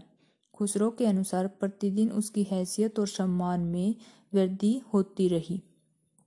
उसके बाद उसे अपने पुत्रों और परिवार के साथ देवगिरी लौटने दिया गया। उसकी विदाई के समय रामदेव को एक लाख सवर्ण टंके भेंट किए गए। राय रायान की उपाधि प्रदान की गई एवं एक सुनहला छत्तर जो राजतव का प्रतीक था, दिया गया। उसे उपहार के रूप में गुजरात का नौसारी जिला भी दिया गया। शायद इसी समय रामदेव ने अपनी पुत्री झट्यापाली का अलाउद्दीन के साथ विवाह कर दिया था। देवगिरी विजय के बाद अलाउद्दीन खिलजी ने अपना दक्षिणी राज्यों को विजित करने का अभियान प्रारंभ किया। उन दिनों दक्षिणी भारत में सर्वाधिक महत्वपूर्ण राज्य थे वारंगल, आधुनिक तेलंगाना राज्य जिसके शासक काकतीय थे, एवं होयसाल राज्य जिसकी राजधानी द्वार समुद्र, आधुनिक कर्नाटक में हेलीबीड थी। इसके अलावा माबर व मदुरई के पांडे शासक थे। ये सभी एक दूसरे के साथ बराबर युद्ध करते रहते थे और देवगिरी के यादवों के साथ भी उलझते रहते थे। इन युद्धों का मुख्य कारण राज्य क्षेत्रीय विवाद था। सन 1309 और 1311 के बीच अलाउद्दीन ने दक्षिणी राज्यों से उनका संचित धन लूटने और दिल्ली का आधिपत्य स्वीकार कराने व वार्षिक कर अदा करने हेतु उन्हें विवश करने के उद्देश्य से मलिक काफूर के नेतृत्व में दो सैनिक अभियान भेजे। इनमें से किसी भी राज्य को सल्तनत में सम्मिलित करने या अपने प्रत्यक्ष नियंत्रण में लाने का अलाउद्दीन का कोई इरादा नहीं था, क्योंकि उसे पता था कि दूरियाँ और भिन्न परिस्थितियाँ ऐसी किसी भी प्रयास को कठिन और खतरनाक बना सकती हैं। ईशामी के अनुसार, वारंगल के प्रथम अभियान पर जाने के समय, मलिक कापुर को अलाउद्दीन ने हिदायत दी थी कि, यदि तेलंग का राय अपनी अधीनता मान ले तो उसका राज्य उसे लौटा दिया जाए एवं उसे किल्लत और छत्र प्रदान कर सम्मानित किया जाए। तेलंगाना में वारंगल के विरुद्ध भेजे पहले अभियान में करीब छह महीने लगे। दूर दूरशत और दुर्गम मार्गों से गुजरते हुए कापुर वारंगल के किले के सामने जा पहुँचा। इस किले की बाहरी दीवार मिट्टी की बनी हुई थी, जो इस बात से भी अधिक मज़बूत थी, जबकि भीतरी दीवार पत्थर की बनी हुई थी। एक मज़बूत घेराबंदी के बाद जब बाहरी किले पर कब्जा कर लिया गया और भीतरी किले का पतन होने की भी संभावना थी तो राय ने शांति का प्रस्ताव भेजा, जिसे मान लिया गया। राय ने जो धन प्रदान किया, उसे एक हज़ार ऊँटों पर लादकर दिल्ली लाया गया। राय ने वार्षिक कर अदा करने की भी हामी भर ली। इस सफलता से प्रेरित होकर अगले वर्ष मलिक कापुर को दवार, समुद्र और माबर पर आक्रमण करने के लिए एक सेना लेकर जाने को कहा गया। पहले की ही तरह लंबा रास्ता तय करते हुए एवं रामदेव के मराठा सरदारों द्वारा दिए गए मार्गदर्शन की सहायता से कापुर ने दवार, समंदर में होयसाल शासक बलाल देव को वहाँ अकस्मात पूछकर चकित कर दिया। एक मज़बूत घेराबंदी के बाद बलाल देव को भी उन्हीं शर्तों को मानना पड़ा जिन्हें वारंगल के राय ने स्वीकार किया था। उसने अपना सारा संचित धन दे दिया और वार्षिक कर अदा करने का भी वचन दिया। इसामी के अनुसार अलाउद्दीन से मिलने के लिए बलाल देव दिल्ली आया, जहाँ उसे दस लाख टंके, एक खिलत और एक छत्र प्रदान किया गया। साथ ही उसे अपना राज्य लौटा दिया गया। उसके बाद काफूर माबर की ओर बढ़ा, किंतु एक दूसरे के साथ युद्धरत दोनों पांड्य भाइयों के साथ युद्ध नहीं हो सका। अतः काफूर पाटन पहुँचा, जहाँ उसे मुस्लिम व्यापारियों की एक बस्ती दिखाई पड़ी। इस नगर को पूरी तरह तबाह कर दिया गया और मुस्लिम व्यापारियों समेत किसी को नहीं बख्शा गया। काफूर ने चिदम्बरम मंदिर को ध्वस्त कर दिया और पांड्या भाइयों के भूत से हाथियों पर भी अधिकार कर लिया। उसने मदुरई को भी लूटा और तहस नहस कर दिया। किंतु उसे पांड्य भाइयों से संपर्क किए बिना अथवा कोई समझौता किए बिना ही लौटना पड़ा। इस अभियान में एक वर्ष का समय लगा। इन दोनों अभियानों के कारण अलाउद्दीन को न केवल अपार धन प्राप्त हुआ, अपितु उसकी प्रतिष्ठा में भी वृद्धि हुई। एक सेना नायक के रूप में मलिक कापुर के कौशल, साहस और सफलता के कारण लोगों के बीच उसका सम्मान काफ़ी बढ़ गया। अलाउद्दीन की दृष्टि में भी उसकी हैसियत काफ़ी बढ़ गई। सुल्तान ने उसे मलिक नायब की उपाधि प्रदान की। दक्कनी अभियानों से तत्काल तो कोई विशेष राजनीतिक लाभ नहीं हुआ। वार्षिक कर की अदायगी के लिए भी उन पर निरंतर दबाव बनाए रखना पड़ता था और कभी कभी सैनिक अभियान भी करने पड़ते थे। इन अभियानों के परिणाम स्वरूप उस समय तक व्यापार में भी कोई विशेष वृद्धि नहीं हुई। किंतु इन अभियानों ने अगले चरण यानी समामेलन का मार्ग प्रशस्त किया। खिलजी सुल्तानों की साम्राज्य विस्तार की नीति का तीसरा चरण था महाराष्ट्र और दक्षिणी राज्यों का सल्तनत में समामेलन। यद्यपि अलाउद्दीन ने महाराष्ट्र और दक्षिणी राज्यों को सल्तनत में शामिल न करने की एक सुनिर्धारित नीति अपना रखी थी, किंतु अपने जीवन काल में ही उसे इस नीति में संशोधन करना पड़ा। सन पंद्रह सन तेरह सौ पंद्रह ईस्वी में देवगिरी के शासक रामदेव या रामचंद्र की मृत्यु हो गई, जिसके बाद उसका पुत्र भीलमा राजगद्दी पर बैठा। उसने अलाउद्दीन का आधिपत्य स्वीकार करने से इनकार कर दिया। अतः अलाउद्दीन ने भीलमा को दंडित करने के लिए मलिक कापुर को इस अनुदेश के साथ भेजा कि भीलमा को दिल्ली भेज दिया जाए उसके राज्य को दिल्ली सल्तनत में सम्मिलित कर लिया जाए। लेकिन भीलमा भाग गया और कापुर ने उसके किले पर अधिकार कर लिया। अलाउद्दीन द्वारा समामेलन की नीति अपनाए जाने के लिए बिल्मा का विद्रोह ही पर्याप्त कारण नहीं था। संभवतः अलाउद्दीन ने महसूस किया कि अन्य दक्षिणी राज्यों पर कूटनीतिक और यदि आवश्यक हुआ तो सैनिक दबाव डालकर उन पर अंकुश रखने के लिए देवगिरी पर प्रत्यक्ष तुर्की नियंत्रण आवश्यक है। इस प्रकार दक्षिण में विजित राज्यों के संदर्भ में समामेलन की नीति को संशोधित रूप में अपनाया गया। जब अलाउद्दीन के बाद मुबारक खिलजी ने सुल्तान की गद्दी संभाली तो उसने देवगिरी को अपने नियंत्रण में प्रभावी ढंग से लाने के लिए उस पर चढ़ाई की। बिना अधिक प्रतिरोध का सामना किए हुए ही उसने अपने लक्ष्य को प्राप्त कर लिया। उसने वारंगल के विरुद्ध भी एक सेना भेजी, जहाँ के राय ने कई वर्षों तक वार्षिक कर का भुगतान नहीं किया था। घेराबंदी के बाद राय ने आत्मसमर्पण कर दिया। और एक जिला और वार्षिक कर के रूप में सोने की चालीस ईटें देना स्वीकार किया। इस प्रकार खिलजी शासकों के अधीन दिल्ली सल्तनत का उत्तर के साथ साथ सुदूर दक्षिण तक विस्तार हुआ। खिलजी शासकों के बाद दिल्ली सल्तनत पर तुगलक वंश का शासन स्थापित हुआ। तुगलक वंश की स्थापना गयासुद्दीन मोहम्मद तुगलक ने की थी। इस वंश में कुल आठ शासक हुए, जिन्होंने तेरह सौ बीस ईस्वी से चौदह सौ बारह ईस्वी तक दिल्ली पर शासन किया। दिल्ली सल्तनत के काल में तुगलक वंश के शासकों ने सबसे अधिक समय तक शासन किया और इसी वंश के शासक मोहम्मद बिन तुगलक के शासन काल में दिल्ली सल्तनत अपने विस्तार के चरम पर पहुँची।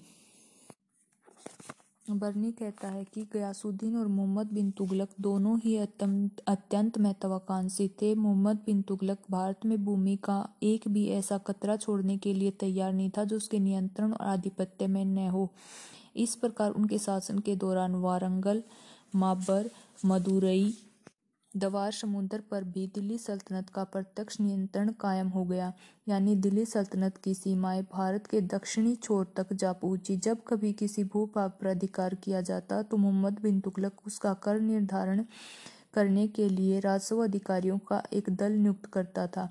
उन्हीं की सहायता से दूषित प्रांतों एवं प्रदेशों के लेखा संबंधी हिसाब किताब का निरीक्षण वज़ीर के कार्यालय में विस्तृत विधि से किया जाता था जिस विधि से दोआब के गाँवों और शहरों में।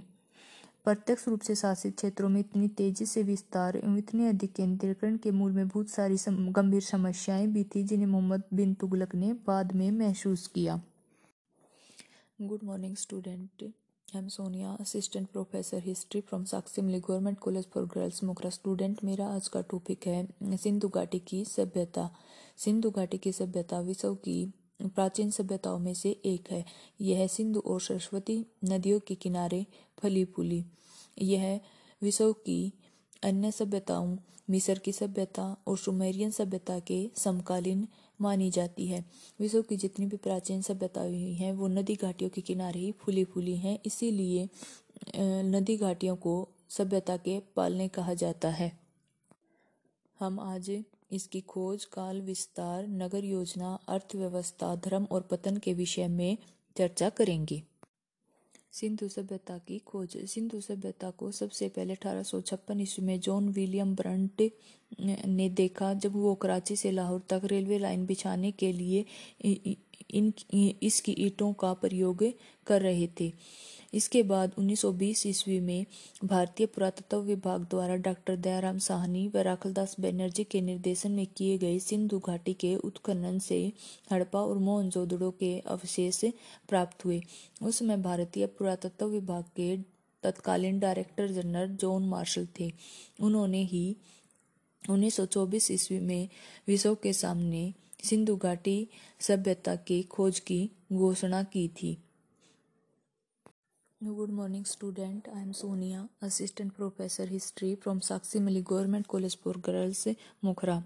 Student मेरा आज का टॉपिक है सिंधु घाटी की सभ्यता। सिंधु घाटी की सभ्यता विश्व की प्राचीन सभ्यताओं में से एक प्रमुख सभ्यता थी। यह सिंधु सरस्वती नदियों के किनारे फली फूली विश्व की जितनी भी सभ्यताएँ हैं वो नदी घाटियों के किनारे ही फली फूली हैं, इसलिए नदी घाटियों को सभ्यता के पालने भी कहा जाता है। सिंधु घाटी की सभ्यता जो है, वो मिस्र की सभ्यता और सुमेरियन सभ्यता के समकालीन मानी जाती है।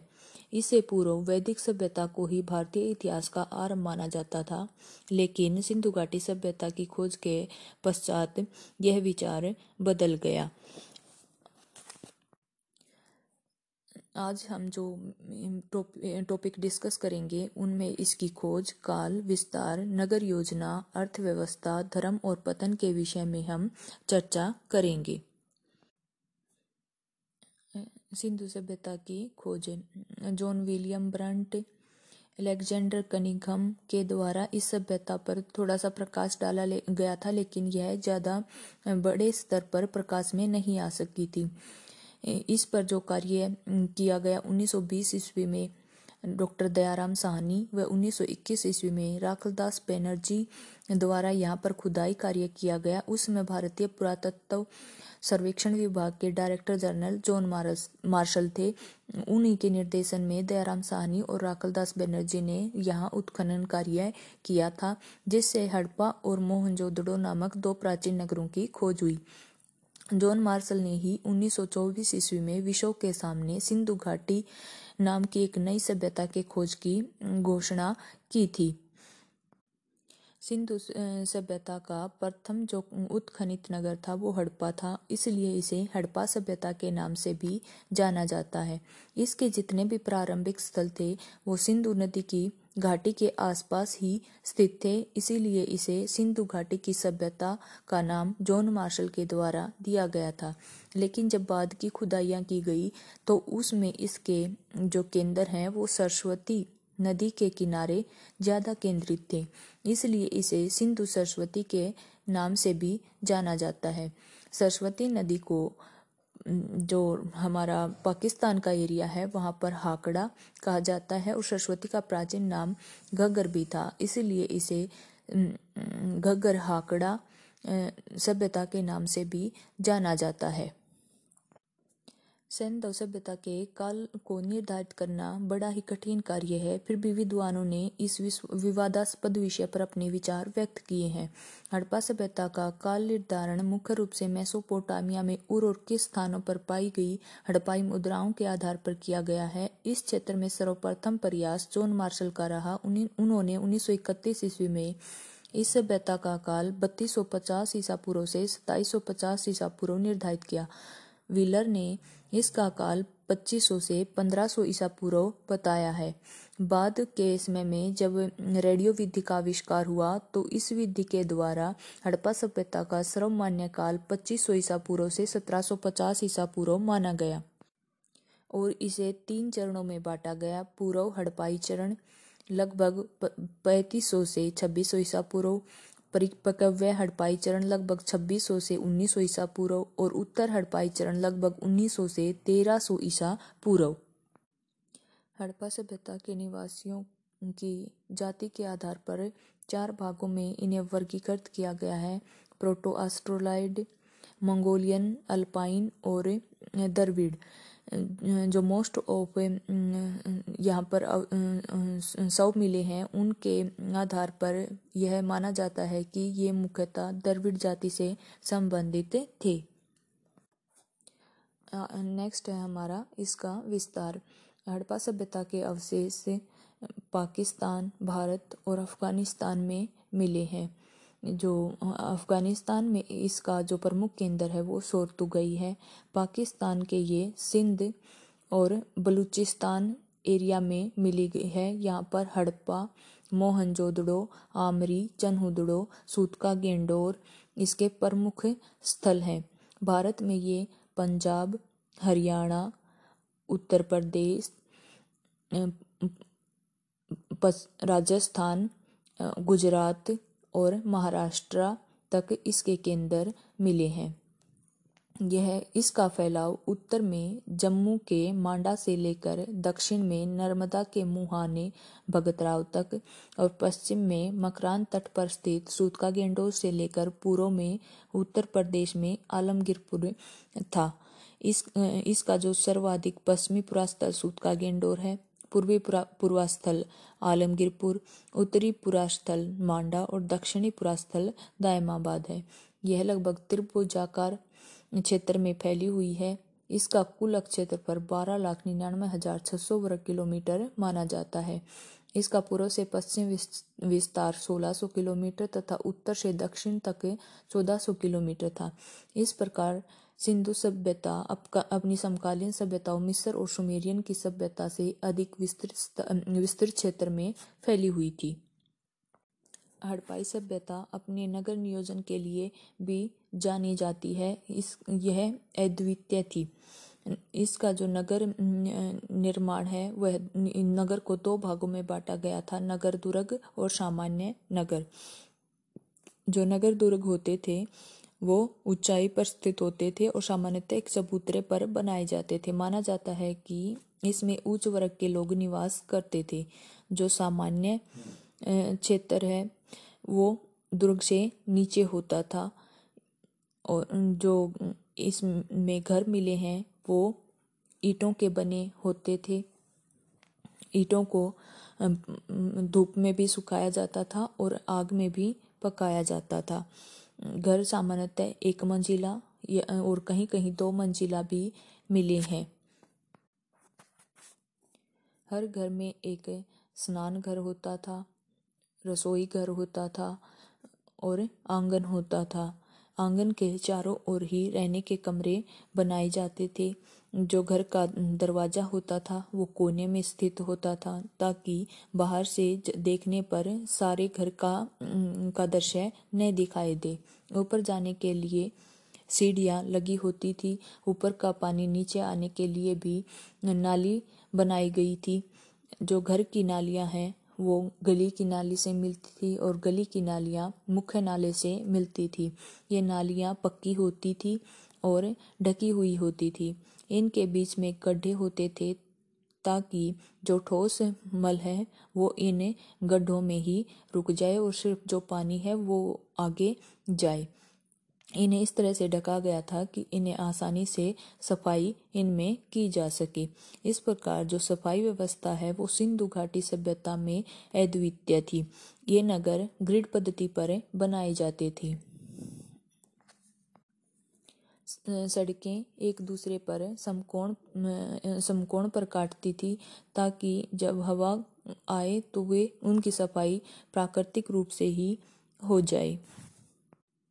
ईंटों का एक निश्चित आकार होता था। ये एक अनुपात, दो अनुपात, चार के अनुपात में होती थी।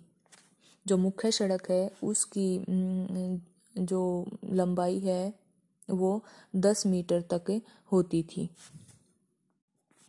हड़प्पा, मोहनजोदड़ो राखी गढ़ी बनवाली कालीबंगा, ये इसके प्रमुख शहर थे।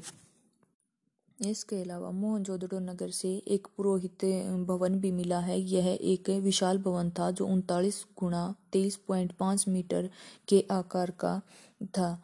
इसे माना जाता है कि यह पुरोहित का निगम या संघ का कार्यालय था।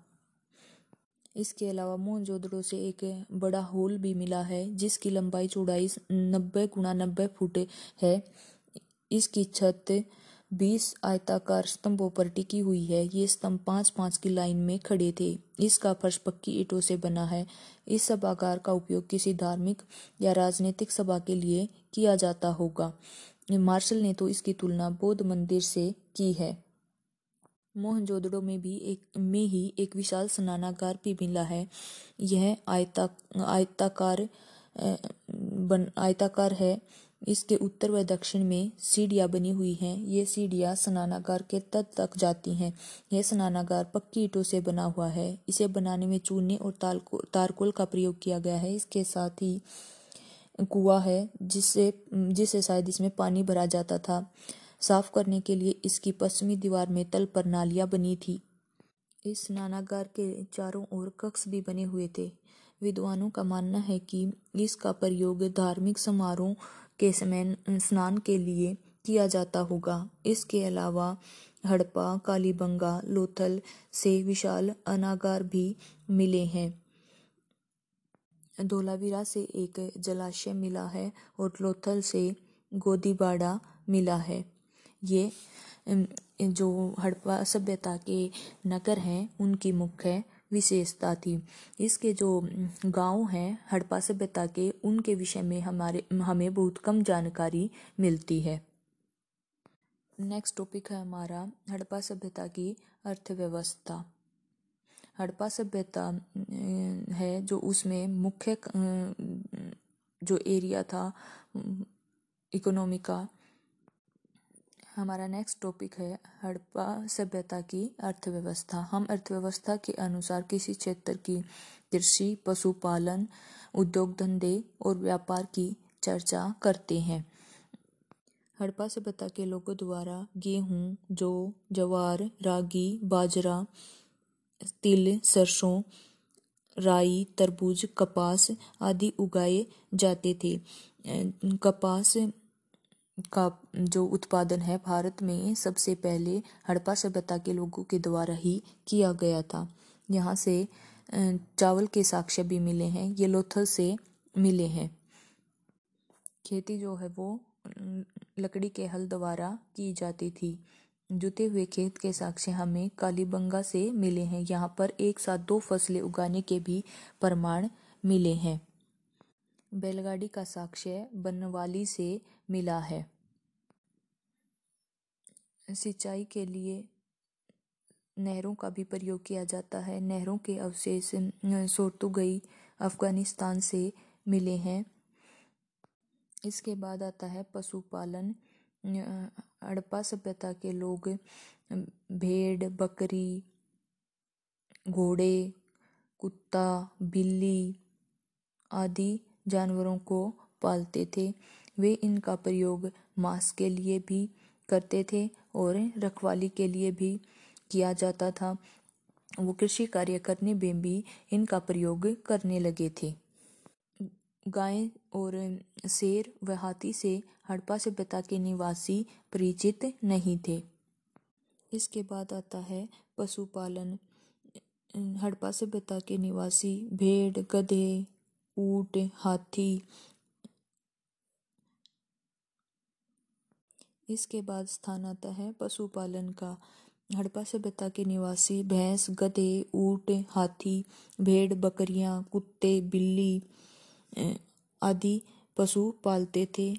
इसके अलावा वो सांभर, चितकबरा, हिरण, कछुए आदि की भी उन्हें जानकारी थी। लेकिन वो घोड़े और गाय से परिचित नहीं थे।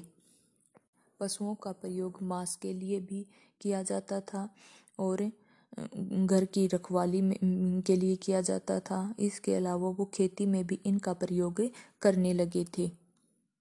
इसके बाद आते हैं उनके उद्योग धंधे। हड़प्पा सभ्यता में जो मिट्टी के बर्तन बनाने का उद्योग है, वो काफ़ी प्रचलित था। हड़प्पा सभ्यता को बी आर डब्ल्यू कल्चर से संबंधित माना जाता है, अर्थात ब्लैक रेड वेयर।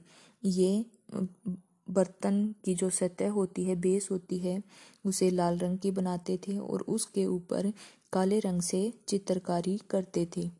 इनके मिट्टी के जो बर्तन हैं, उन पर वृक्षों, पशुओं, व जो जो जो ज्यामितीय आकृतियाँ हैं, वो बनी हुई मिलती हैं। बर्तनों के अलावा ये मिट्टी की मूर्तियाँ, खिलौने, घरेलू सामान, चूड़ियाँ, छोटे मनके और पशुओं की छोटी मूर्तियाँ भी बनाते थे। इसके अलावा ईंट बनाने का उद्योग भी इनके प्रमुख उद्योगों में से एक था। ईंटें हैं, वो एक निश्चित आकार, एक अनुपात, दो अनुपात, चार के अनुपात में होती थी और ये आग में पकाई जाती थी। सिंधु सभ्यता के लगभग बहुत सारे जो स्थल मिले हैं, उनमें पकी हुई ईंटों का ही प्रयोग किया गया है। इसका की जो समकालीन सभ्यता है सुमेरियन सभ्यता, उसमें धूप में पकी हुई मिट्टी की ईंटों का प्रयोग किया जाता था। लेकिन सिंधु सभ्यता इस विषय में सबसे आगे है कि उसने आग में पकाई हुई ईंटों का प्रयोग किया। पाषाण उद्योग में भी ये लोग लगे हुए थे। पाषाण के उपकरणों में इनकी, इनके बर्मे खुरचनियाँ, काटने के उपकरण, दराती, फलक आदि ये बना, बनाते थे। ये उपकरण खेती, मणिकारी, दस्तकारी, नक्काशी व छेद करने में प्रयोग किए जाते थे। इसके अलावा पत्थर की सुंदर मूर्तियाँ भी बनाई जाती थी। हड़प्पा सभ्यता में मणिकारी उद्योग भी बहुत प्रचलित था। इसके उत्पादन में गोमेद, इंद्र, गोप सूर्यकांत सफ्टिक लाजवर्द, फिरोजा आदि कीमती पत्थरों से बने आभूषण शामिल थे। वर्तमान अध्ययनों से पता चलता है कि इनका उपयोग सामाजिक और धार्मिक स्थिति के महत्व को बढ़ाता था।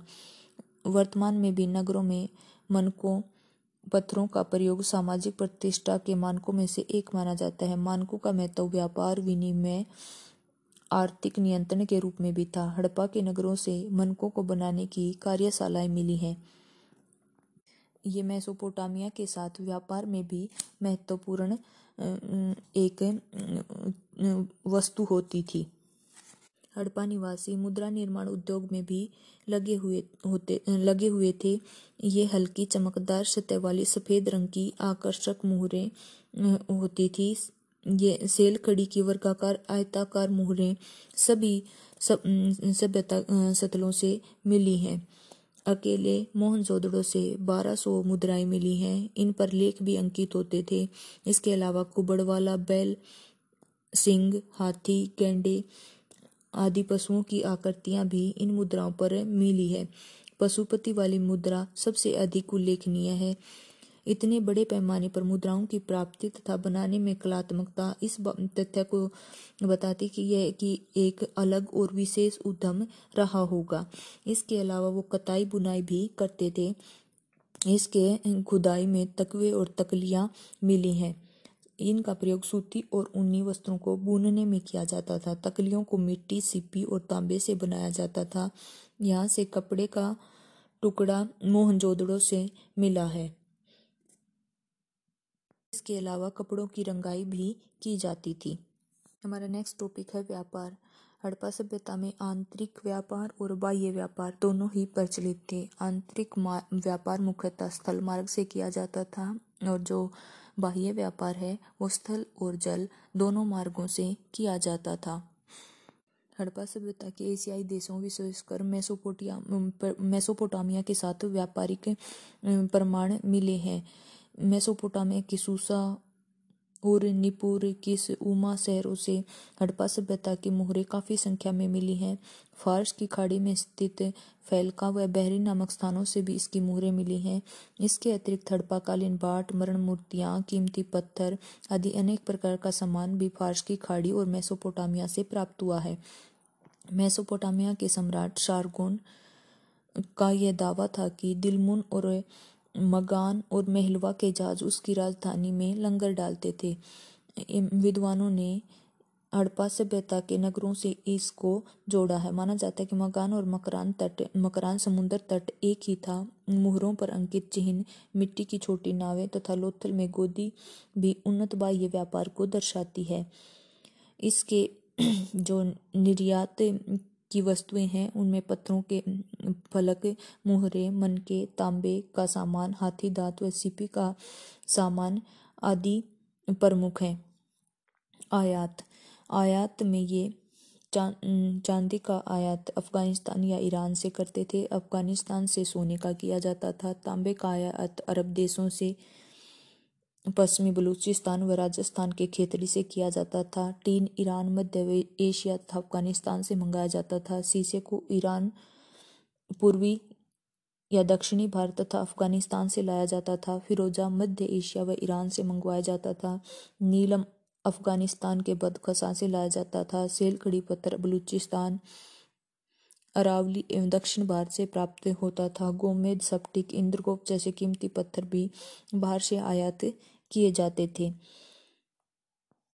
लोथल, सूरकोटड़ा व बालाकोट जैसे तटीय नगरों के द्वारा बाहर के देशों से व्यापार किया जाता था। इनका जो व्यापार है, वो वस्तु विनिमय प्रणाली पर आधारित था। और यहाँ से मिली अनगिनत संख्या में मोहरें, एक समान लिपि, वज़न और मापन की विधियों से पता चलता है कि लोगों के जीवन में व्यापार को बड़ा महत्व दिया जाता था। उसके बाद आता है हड़प्पा सभ्यता का धर्म। ये लोग धर्म में भी काफ़ी विश्वास करते थे। माता देवी की मूर्तियाँ बड़ी संख्या में मिली हैं। इसलिए माना जाता है कि जो हड़प्पा सभ्यता है, वो मातर सत्तात्मक थी। वो नारी को काफ़ी महत्व देते थे और उसको देवी के रूप में उसकी पूजा करते थे। इसके अलावा पशुपति पशुपति शिव की मुहर मिली है। वेलिंग और स्त्री जनन अंगों की पूजा भी करते थे। वृक्ष पूजा में पीपल को बड़ा पवित्र मानते थे। पशु पूजा करते थे, जिसमें कुबड़ वाला सांड और एक सिंग वाला गेंडा प्रमुख थे। पक्षी पूजा भी वो करते थे, जिसमें बत्तों को काफ़ी वो पवित्र मानते थे। इसके अलावा आज की तरह ही अग्नि पूजा, सरप पूजा और जल पूजा भी प्रचलित थी। जो हमारा स्वास्तिक का चिन्ह है, वो हड़प्पा सभ्यता की ही देन माना जाता है। इस प्रकार जो हड़प्पा सभ्यता है, उसमें धर्म का तत्व काफ़ी महत्वपूर्ण भूमिका अदा करता है। इसके अलावा उनकी जो समाधान प्रक्रिया है, वो तीन प्रकार से होती थी। एक तो दाह संस्कार, जिसमें वो मृतक के शरीर को जलाते थे। इसके अलावा आंशिक समाधान जिसमें वो मृतक के शरीर को, जानवरों और पशुओं को खाने के लिए खुले में छोड़ देते थे और उसके बाद उसकी हड्डियों को दफनाया जाता था। पूर्ण समाधान में वो मृतक की, के शरीर को ज़मीन में गड्ढा खोद कर दबाते थे। इसे सामान्यतः उत्तर से दक्षिण में दफनाया जाता था और कई जगह से एक साथ दो दो शवों को भी दफनाने के साक्ष्य मिले हैं। जैसे ये लोथल से मिल युगल समाधान जो है वो लोथल से मिलता है। इसके बाद आता है सिंधु सभ्यता का पतन। सिंधु सभ्यता का पतन लगभग अठारह सौ ईसा पूर्व में होना आरंभ हो जाता है। इसके पतन के विषय में भी इतिहासकारों में एक मत नहीं है। इन्होंने इसके पतन के लिए विभिन्न कारणों को जिम्मेदार माना है, जिसमें एक सिद्धांत इंडो यूरोपियन जनजातियों जैसे आर्यों के आक्रमण को माना जाता है कि आक्रमण इनके आक्रमण के बाद यह सभ्यता लुप्त हुई। इसके लिए मोहनजोदड़ो व हड़प्पा में मिले एक साथ कई शवों को माना जाता है। हड़प्पा हड़प्पा और मोहनजोदड़ो में एक साथ कई शव बिखरे हुए मिले हैं और वे यूँ ही अस्त व्यस्त अवस्था में मिले हैं। इसलिए मानते हैं कि जो आर्यों के आक्रमण हुए, वो इसके पतन का कारण बने। इसके बाद हमारा नेक्स्ट टॉपिक है, हड़प्पा सभ्यता का पतन। हड़प्पा सभ्यता का पतन 1800 ईसा पूर्व में होना आरंभ हो जाता है। इसके पतन के विषय में भी इतिहासकार एकमत नहीं है। उन्होंने अलग अलग कारणों को इसके पतन के लिए जिम्मेदार माना है। इसमें एक कारण इंडो यूरोपियन जनजातियों जैसे आर्यों के आक्रमण को भी इसके पतन का कारण माना जाता है। इसमें मुख्यतः इस सिद्धांत को व्हीलर ने दिया है। इसके पक्ष में वे बताते हैं कि जो हड़प्पा और मोहनजोदड़ो में सड़कों पर कंकाल पड़े मिले हैं, एक कमरे में तेरह स्त्री पुरुष तथा बच्चों के कंकाल मिले हैं। मोहनजोदड़ो का जो अंतिम चरण है, उस पे सड़क पर और घरों में मनुष्यों के कत्ले आम के प्रमाण मिलते हैं। ये कंकाल किसी बाह्य आक्रमण को दर्शाते हैं। दूसरा, ऋग्वेद में आर्यों के देवता इंद्र को पुरंदर कहा जाता अर्थात किलों को तोड़ने वाला। हड़प्पा क्षेत्र में भी किले होते थे, उन्हें आर्यों ने ही नष्ट किया होगा। तीसरा कारण, ऋग्वेदिक कालीन आर्यों के आवास क्षेत्र में पंजाब व घग्गर क्षेत्र भी शामिल था तथा ऋग्वेद में एक स्थान पर हरी यूपिया नामक स्थान का उल्लेख है। व्हीलर ने कहा है कि यह स्थान हड़प्पा ही है और आर्यों ने यहाँ पर एक युद्ध लड़ा था। अतः हड़प्पा के शहरों को आर्यों ने ही आक्रमण करके नष्ट किया है। लेकिन अब यह सिद्धांत मान्य नहीं है, क्योंकि हड़प्पा सभ्यता का ह्रास समय अठारह सौ ईसा पूर्व के आसपास माना जाता है, जबकि आर्यों का आगमन काल पंद्रह सौ ईसा पूर्व बताया गया है। कुछ विद्वानों ने हड़प्पा सभ्यता के पतन का कारण बाढ़ को बताया है। मोहनजोदड़ो में मकानों और सड़कों पर गाद भरी पड़ी है। यहाँ पर टूटे हुए मकानों की सामग्री और मलबा भी भरा पड़ा है। बाढ़ का पानी उतर जाने पर यहाँ के निवासियों ने पहले के मकानों के मलबे पर फिर से मकान तथा सड़कें बना ली। यह बात बाढ़ आने का सिलसिला कई बार घटा। खुदाई से पता चला है कि सत्तर फुट गहराई तक मकान बने हुए थे। नगर बार बार बाढ़ों से उजड़े और बसे। बार बार आने वाली बाढ़ों से नगरवासी गरीब हो गए तथा तंग आकर बस्तियों को छोड़कर चले गए। आर एल रेक्स ने उन्नीस सौ पैंसठ में अपने लेख द मोहनजोदड़ो फ्लड्स में लिखा है कि हड़प्पा सभ्यता के हरास का कारण महाभयंकर बाढ़ थी। इस बाढ़ से तीस फुट तक पानी भर गया। इस बाढ़ से सिंधु नदी घाटी के नगर लंबे समय तक डूबे रहे। रेक्स ने बताया कि यह क्षेत्र अशांत भूकंप क्षेत्र है। बाढ़ के साथ भूकंप भी आया होगा। इस भूकंप ने नदी का मार्ग भी अवरुद्ध कर दिया हो गया होगा। नदी घाटी एक बहुत बड़ी झील में बदल गई होगी और नगर इसमें डूब गए होंगे। परंतु इसकी भी आलोचना की गई है। प्रथम तो, तो यही कहा गया है कि यदि भूकंप से नदी का मार्ग अवरुद्ध भी हो गया होगा तो वह कुछ समय बाद सिंधु जल के दबाव से टूट भी जाता और दूसरा यह सिंधु घाटी के बाहर की बस्तियों के हरास को स्पष्ट नहीं करता है। एच. टी. लैम्ब्रिक ने सिंधु नदी का मार्ग बदलना इसके पतन का कारण माना है। उनका कहना है कि सिंधु नदी मार्ग में परिवर्तन मोहनजोदड़ो नगर के विनाश का कारण हो सकता है। यह नदी अपना मार्ग बदलती रहती ही, रहती थी।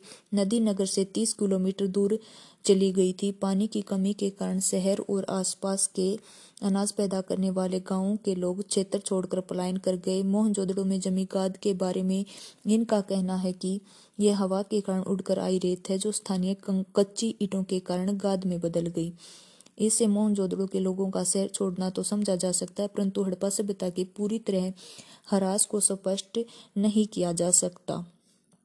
डी पी अग्रवाल और कुछ अन्य विद्वानों का विचार है कि इस सभ्यता का ह्रास इस क्षेत्र में सुशक्ता के बढ़ने के कारण और घग्गर नदी के सूख जाने के कारण हुआ। अमेरिका, ऑस्ट्रेलिया और राजस्थान में किए गए अध्ययनों से यह पता चलता है कि दूसरी सहस्त्राब्दी ईसा का मध्य इस प्रकार की सुशक्ता बढ़ने का काल था। ऐसी स्थिति में हड़प्पा जैसे अर्ध शुष्क क्षेत्र पर सबसे अधिक प्रतिकूल प्रभाव पड़ा होगा। इससे कृषि की पैदावार भी कम हुई होगी और पैदावार में कमी के परिणाम स्वरूप अर्थव्यवस्था पर भी प्रभाव पड़ा हो गया।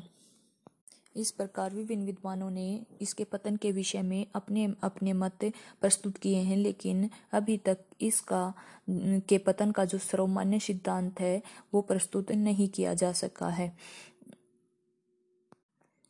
जो सिंधु घाटी की जो लिपि है, उसे अभी तक पढ़ा नहीं जा सका सका है। वह भाव चित्रात्मक है। यदि उसे पढ़ लिया गया तो हमारे बहुत से जो भ्रांतियाँ हैं, सिंधु घाटी सभ्यता के विषय में, या हमारे जो पॉइंट हैं जो क्लियर नहीं हुए हैं, वो शायद इस लिपि को पढ़ने के बाद स्पष्ट हो जाए। आज के हमारे इस टॉपिक में हमने सिंधु घाटी सभ्यता का विस्तार से अध्ययन किया, उस पर चर्चा की। आपको इस विषय पर अगर कोई डाउट है तो आप मेरी ईमेल आईडी के माध्यम से पूछ सकते हैं, Sonia Ahlawat zero eighty four at the rate gmail dot com thank you good morning student I am Sonia assistant professor history from साक्षी मली government college for girls Mokhra student मेरा आज का टॉपिक है वैदिक सभ्यता. हड़प्पा संस्कृति के पतन के पश्चात भारत में वैदिक सभ्यता का उदय होता है. वैदिक सभ्यता का टाइम पीरियड 1500 ईसा पूर्व से 600 ईसा पूर्व माना जाता है. इसे दो भागों में बांटा जाता है ऋग्वैदिक काल और उत्तर वैदिक काल यह जो विभाजन है, यह भारत में लोहे के प्रयोग के प्रमाण जब मिलते हैं, उसके आधार पर किया गया है। भारत में लोहे के प्रयोग के प्रमाण एक हज़ार ईसा पूर्व के आसपास मिले हैं। इसलिए पंद्रह सौ ईसा पूर्व से एक हज़ार ईसा पूर्व तक का जो टाइम पीरियड है, उसे ऋग्वेदिक काल कहा जाता है। और जो इसके बाद का लेटर पीरियड है, एक हज़ार ईसा पूर्व से छह सौ ईसा पूर्व उसे उत्तर वैदिक काल के नाम से जाना जाता है। हड़प्पा संस्कृति की खोज से पहले वैदिक सभ्यता को ही भारत का सबसे प्राचीन काल माना जाता था, जिसके विषय में हमें जानकारी है। लेकिन हड़प्पा संस्कृति के विकास में होने के बाद, उस पर प्रकाश पड़ने के बाद, यह बाद में आती है। हड़प्पा सभ्यता और वैदिक सभ्यता में जो मेन डिफरेंस है, वो इसकी नगरीय व्यवस्था है। हड़प्पा संस्कृति एक नगरीय संस्कृति थी और जो वैदिक संस्कृति है, यह ग्रामीण संस्कृति थी या ग्रामीण परिवेश से संबंधित थी। वैदिक सभ्यता को आर्य सभ्यता के नाम से भी जाना जाता है। आर्य संस्कृत भाषा का शब्द है, जिसका अर्थ है श्रेष्ठ। यह इसके निर्माताओं के गुणों को इंगित करता है, यानी कि जो आर्य हैं, वो स्वयं को श्रेष्ठ जाति से संबंधित मानते थे। आर्यों ने भारत में जिस समाज की स्थापना की, वो उसकी विशेषताएँ आज भी प्रचलित हैं। इनका जो मूल निवास स्थान है, उसके विषय में इतिहासकारों में मतभेद है। कुछ जो हैं, सप्त सिंधु प्रदेश को आर्यों का मूल निवास स्थान मानते हैं। इसमें अविनाश चंद्र दास, राजबली पांडे डॉक्टर संपूर्णानंद जैसे इतिहासकार शामिल हैं। कुछ इतिहासकार ब्रह्म ब्रह्म ऋषि प्रदेश को आर्यों का निवास स्थान मानते हैं, जैसे इसमें महा महामहो उपाध्याय पंडित गंगानाथ झा जैसे इतिहासकार शामिल हैं। इसके अलावा एल डी क्लब जो हैं, वो कश्मीर को आर्यों का मूल निवास स्थान मानते हैं। जबकि स्वामी दयानंद सरस्वती ने तिब्बत को आर्यों का मूल निवास स्थान बताया है। उन्होंने यह जो अपना मत दिया है, ये उनकी पुस्तक सत्यार्थ प्रकाश में मिलता है। और हमारे एक अन्य भारतीय विद्वान हैं बाल गंगाधर तिलक। उन्होंने अपनी पुस्तक Arctic home in the Vedas में आर्कटिक प्रदेश को आर्यों का मूल निवास स्थान बताया है। लेकिन जो सर्वमान्य मत है, वो मध्य एशिया का है, जो मैक्स मूलर के द्वारा दिया गया है। उन्होंने मध्य एशिया को आर्यों का मूल निवास स्थान बताया है। उनकी जो विशेषताएँ हैं, वो आर्यों से काफ़ी मिलती थी। और बोगज कोई से चौदह सौ ईसा पूर्व का एक अभिलेख भी मिला है, जिसमें वैदिक देव, देवता इंद्र, मित्र, वरुण आदि का वर्णन मिलता है। अब हम उनके सामाजिक जीवन के विषय में चर्चा करेंगे। वैदिक कालीन समाज की सबसे छोटी इकाई परिवार होता, था। परिवार का जो सबसे बुज़ुर्ग आदमी होता था, वह उसका मुखिया होता था, जिसे कुलप कहा जाता था। परिवार जो है, वो संयुक्त होते थे। उसमें माता पिता भाई बहन चाचा, चाची, पति, पत्नी सभी साथ रहते थे। वे सभी अपने जो मुखिया है, उसकी आज्ञा का पालन करते थे। वैदिक काल में विवाह को एक पवित्र संस्कार माना जाता था। विवाह का उद्देश्य गृहस्थ आश्रम में प्रवेश कर मनुष्य को देवताओं के लिए यज्ञ और संतान उत्पत्ति के योग्य बनाना था। सतपथ ब्राह्मण में लिखा हुआ है कि बिना पत्नी के पति पुत्र को जन्म नहीं दे सकता। मनुष्य मृत्यु में विवाह के तीन उद्देश्य बताए गए हैं। धार्मिक, कर्तव्य, संतान उत्पत्ति और काम इच्छा की पूर्ति। उत्तर वैदिक काल में आठ प्रकार के विवाह प्रचलित थे, जिसमें ब्रह्म विवाह, देव विवाह, आर्ष विवाह, प्रजापत विवाह, आशुर विवाह, गांधर्व, राक्षस तथा पैशाच। विवाह की आयु का हमें ठीक से जानकारी नहीं मिलती, लेकिन जो लड़की है, उसकी लगभग 16-17 वर्ष की आयु में जब वह रजसवला हो जाती थी, तब उसका विवाह किया जाता था। ऋग वैदिक काल में स्त्रियों की स्थिति बहुत अच्छी थी। पुत्री, पत्नी, माता के रूप में उसका बहुत सम्मान किया जाता था। उसके पुत्री के जन्म पर कोई दुखी नहीं होता था। हमें वैदिक साहित्य से लोपामुद्रा विश्वरा, शिक्ता, निवावरी, घोषा जैसी उस समय की प्रसिद्ध स्त्रियों की जानकारी मिलती है जो काफ़ी शिक्षित थी और अपने क्षेत्र में उन्होंने ने काफ़ी कार्य किया है। महिलाओं को अपना पति चुनने की स्वतंत्रता होती थी। स्वयंवर आयोजित किए जाते थे। विवाह के पश्चात स्त्री पुरुष की अर्धांगिनी, सहधर्मिनी मानी जाती थी। पर्दा प्रथा नहीं होती थी। दहेज प्रथा भी नहीं विद्यमान थी। इसके अलावा विधवा पुनर्विवाह नहीं किए जाते थे, लेकिन एक जगह पर हमें नियोग प्रथा का वर्णन मिलता है, जिसके अनुसार यदि किसी महिला का पति मर जाता है तो वह अपने पति के, अपने पति के भाई के साथ सहवास करके पुत्र प्राप्ति कर सकती थी। महिलाओं को संपत्ति में भी अधिकार दिया जाता था। इसके अलावा वे जो राजनीतिक संस्था है, विदत और सभा उसमें भी भाग लेती थी। इस प्रकार हम देखते हैं कि जो महिलाओं की स्थिति है, वो वैदिक सभ्यता में काफ़ी अच्छी थी। इसके अलावा आश्रम व्यवस्था भी प्रचलित थी, जिसमें मनुष्य के जीवन को सौ वर्ष का मानकर उसके, उसे चार भागों में बांटा गया था। प्रत्येक भाग पच्चीस वर्ष का होता था, जिसमें सबसे पहले आता है ब्रह्मचर्य आश्रम, जिसमें जो व्यक्ति है उसका में मुख्य कार्य शिक्षा ग्रहण करना होता था। वह गुरुकुल में अपने गुरु के पास जाकर वेदों की धार्मिक या फिर युद्ध कला की शिक्षा प्राप्त करता था। इसके बाद जो नेक्स्ट आश्रम आता है, वह था गृहस्थाश्रम। इसमें वह शिक्षा ग्रहण कर लेता था, तब उसके बाद उसका विवाह किया जाता था, जिसका मुख्य कार्य था वही अपना बच्चे पैदा करना, संतान उत्पत्ति करना और धार्मिक कार्य करना। इसके बाद आता था वानप्रस्थ। इसमें वह वनों में जाकर आध्यात्मिक ज्ञान की प्राप्ति करता था। उसके बाद आता है संन्यास। इसमें वह अपना संपूर्ण ध्यान ईश्वर में लगाता था और मोक्ष की प्राप्ति के लिए कार्य करता था। आर्य तीन प्रकार के वस्त्र धारण करने, करते थे, जिसमें अधिवास, वास और नीवी। अधिवास शरीर के ऊपरी भाग पर पहने जाने वाला वस्त्र होता था, जैसे पगड़ी, टोपी।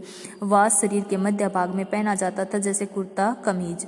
नीवी नामक वस्त्र शरीर के निचले भाग में पहना जाता था, जैसे धोती तहमद लंगोट। आर्य सूती ऊनी, रेशमी तथा मर्ग चरम के वस्त्र धारण करते थे। वे वस्त्रों को विभिन्न रंगों से रंगते थे। राजा सोने और चांदी से जड़ित वस्त्र पहनते थे। स्त्रिया लहंगा, चोली, साड़ी आदि वस्त्रों का प्रयोग करते करती थी। उत्तर वैदिक काल में स्त्रियाँ अतक, द्रापी पेशस वादुप आदि वस्त्र भी धारण करती थी। इसके अलावा उन्हें श्रृंगार का भी काफ़ी शौक था। मेनली वे फूलों से साज साज सज्जा करना ज़्यादा पसंद करते थे। वे करण शोभन कान में पहने जाने वाली बालियों को कहा जाता था कुरीर सिर पर पहने जाने वाला आभूषण था खादी अंगूठी को कहा जाता था निष्क गले में पहना जाता था रुक्ष छाती पर पहने जाने वाला आभूषण था विमुक्ता मोतियों की माला को कहा जाता था। इस वे इनके जो आभूषण होते हैं वे सोने चांदी तांबे और पीतल के भी बनाए जाते थे। इसके अलावा वो बालों में तेल लगाकर कंगी करते थे। स्त्रियाँ बा, बालों की मींढियाँ बनाती थी। पुरुष मूछ और दाढ़ी दोनों रखते थे। हजामत भी बनवाने के प्रमाण मिले हैं। इसके अलावा उनके धातु के दर्पण भी मिले हैं। इस प्रकार हम देखते हैं कि वो जो वैदिक सभ्यता में आ आर्य हैं, वे स्त्री हो चाहे पुरुष दोनों ही श्रृंगार के काफ़ी शौकीन थे। आर्यों के जीवन में भोजन का भी बहुत महत्व है। उपनिषदों के अनुसार वे भोजन की पूजा करते थे। उसमें भोजन को अन्न कहा जाता था। आर्य जो है, वो जौ को काफ़ी महत्व देते थे। ऋग्वेद में गेहूँ का उल्लेख ज़्यादा नहीं मिलता है। उत्तर वैदिक काल में गेहूँ और चावल का उल्लेख मिलता है। इसके अलावा वो दालों का, जिसमें उड़द, मूंग, मसूर, फल और सब्जियों का भी प्रयोग भोजन के तौर पर करते थे। वे जो या गेहूँ की चपातियाँ भी बनाते थे। इसके अलावा जो वह चावल की खीर बनाते थे, दूध, दही, मक्खन का भी प्रयोग भोजन में किया जाता था। दूध वो खूब पीते थे। वे सत्तू तथा सोमरस भी पीते थे। सोमरस जड़ी बूटियों से बनाया जाता था, जो दूध के साथ पीना पवित्र माना जाता था और ये धार्मिक प्रयोजनों पर ही पिया जाता था। शहद गन्ने का प्रयोग मिष्ठान बनाने में किया जाता था। मा, आर्य का भी प्रयोग करते थे, लेकिन वो ज़्यादा नहीं, कुछ ही हद तक उसका प्रयोग किया जाता था। और उत्तर वैदिक काल में तो इसे पूरी तरह से प्रतिबंधित कर दिया गया था और यह निंदनीय कार्य माना जाता था। ज़मीन पर बैठकर वो भोजन खाते थे, स्वच्छता पर भी बल देते थे। भोजन के पहले और बाद में कुल्ला किया जाता था, जूठा भोजन नहीं छोड़ा जाता था। इस प्रकार जो आर्य हैं, वे शुद्ध और सात्विक भोजन करते थे। इसके अलावा वर्ण व्यवस्था भी प्रचलित थी। वर्ण व्यवस्था का वर्णन हमें ऋग्वेद के नौवे मंडल में पता चलता है, जिसमें पुरुष सूक्त में समाज को चार वर्णों में बांटा गया है। सबसे ऊपर है ब्राह्मण, उसके बाद क्षेत्रीय, उसके बाद वैश्य और उसके बाद सुदर। इनके कार्य भी निश्चित थे। ब्राह्मण का कार्य धार्मिक परियोजनों में सहायता करना और शिक्षा देने का होता था। क्षेत्रीय जो है, उसका कार्य राज्य को चलाना होता था और लोगों की रक्षा करने का दायित्व उसके ऊपर होता था। वैश्य जो है, वो कृषि और व्यापार में संलग्न थे और जो सुदर है, वो उसका कार्य इन ऊपर के तीनों वर्गों की सेवा करना था।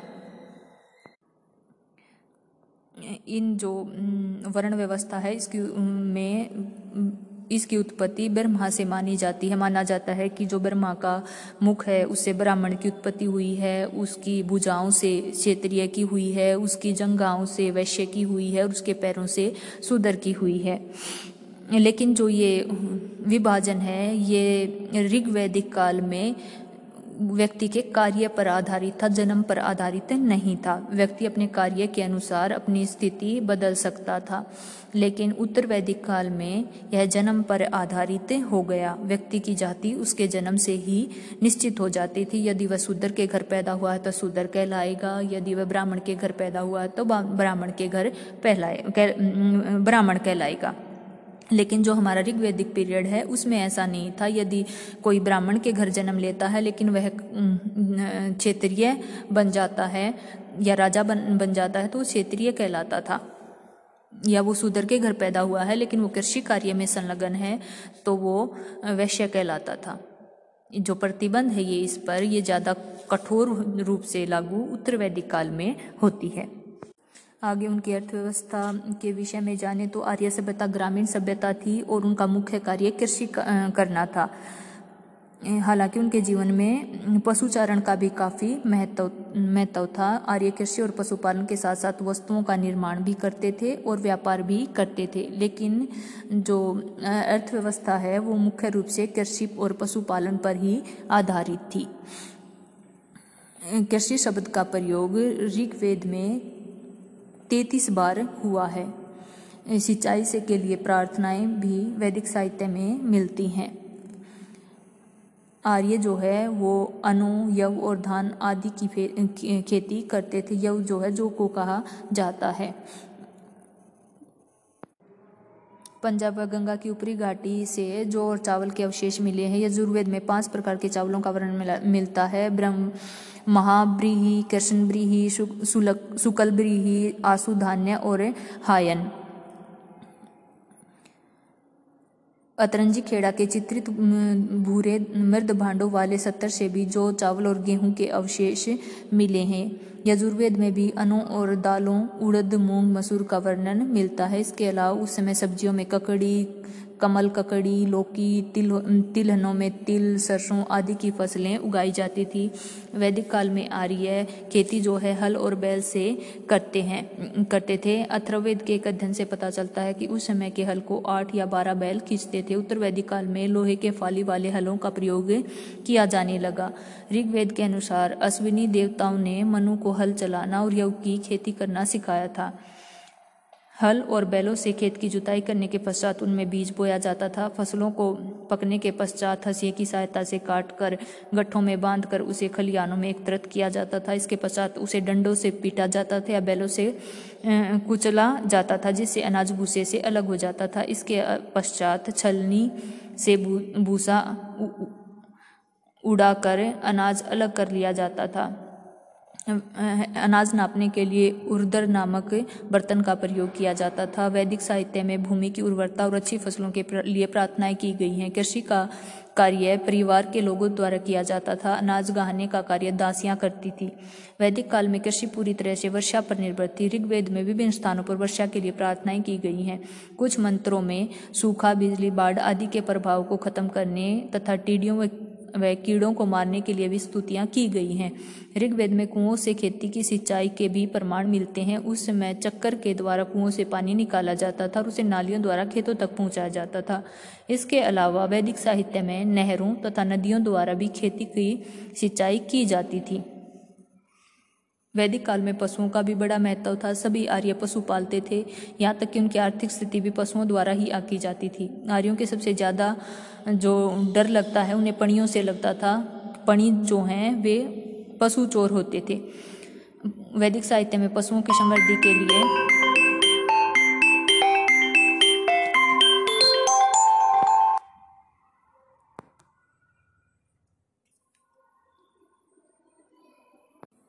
वैदिक साहित्य में पशुओं की समृद्धि के लिए स्तुति भी की गई है। पशुओं में गाय को सबसे अधिक महत्व दिया जाता था।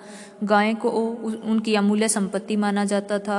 दूध, दही, मक्खन आदि का जो भोजन के मुख्य अंग हैं, वो हमें गाय से प्राप्त होते थे। आर्य गाय का पालन काफ़ी संख्या में करते थे। आर्यों के कबीलों में युद्ध भी पशुओं के लिए ही होते थे। गाय के नाम पर राजा को भी गोप, गोपति कहा जाता है। आर्य गाय को पशुओं की देवी मानते थे और उसे मारना अच्छा नहीं मानते थे। यदि कोई गाय को मारता था तो उसे मृत्युदंड तक देने का प्रावधान था। जो दूध दोहने का कार्य है, वो महिलाएँ करती थी। उनके लिए दुहिता शब्द का प्रयोग किया गया है। इसके अलावा भैंस, भेड़, बकरियाँ आदि भी पाली जाती थी, जिनसे ऊन भी मिलती थी और दूध भी मिलता था। आर्यों के जीवन में घोड़े का भी बहुत उपयोग होता था, एक उपयोगी पशु था वो। हालाँकि हमें हड़प्पा सभ्यता में घोड़े के उपयोग के प्रमाण नहीं मिलते, लेकिन वैदिक सभ्यता में घोड़ा एक प्रमुख पशु होता था। यह रथ चलाने के लिए जो सेना का प्रमुख अंग होता था और गाड़ियों को खींचने के काम आता था। इसके अलावा आर्य जो है, घुड़सवारी और घुड़ दौड़ के भी बहुत शौकीन थे। घोड़े पुरोहितों को दान में भी दिए जाते थे। असौमेघ यज्ञ में घोड़े का ही प्रयोग किया जाता था। आर्य ऊँट से भी परिचित थे। ऊँट बोझा ढोने के काम आता था। रेगिस्तान में ऊँट कृषि कार्य के लिए काम में आते थे इसके अलावा आर्य गधे, खच्चर, कुत्ते आदि को भी पालते थे। इसके बाद आते हैं उनके उद्योग। आर्य जो है वो धातु शिल्प का कार्य भी करते थे, वे सब विभिन्न धातुओं से परिचित थे और उनसे आभूषण भी बनाते थे। उनके, जो कृषि में प्रयोग होने वाले औज़ार हैं, वो भी उससे बनाए जाते थे। इसके अलावा वस्त्र उद्योग भी प्रमुख था। वस्त्र सूती उन्नी और रेशमी तीनों प्रकार के बनाए जाते थे। ऋग्वेद के छठे मंडल में वस्त्रों की बुनाई के लिए तंतुम, आंतुम, वयंती शब्दों का प्रयोग किया गया है। जुलाई के लिए वाय शब्द का प्रयोग किया गया है, तसर शब्द का प्रयोग करघे करघे के लिए किया गया है। जो स्त्रियाँ कताई बुनाई का कार्य करती थी, उन्हें सीरी कहा जाता था। कढ़ाई करने वाली स्त्रियों को पेशकारी कहा जाता था। लकड़ी का शिल्प भी प्रचलित था। लकड़ी का कार्य करने वाले बढ़ई को तक्षण कहा जाता था। वह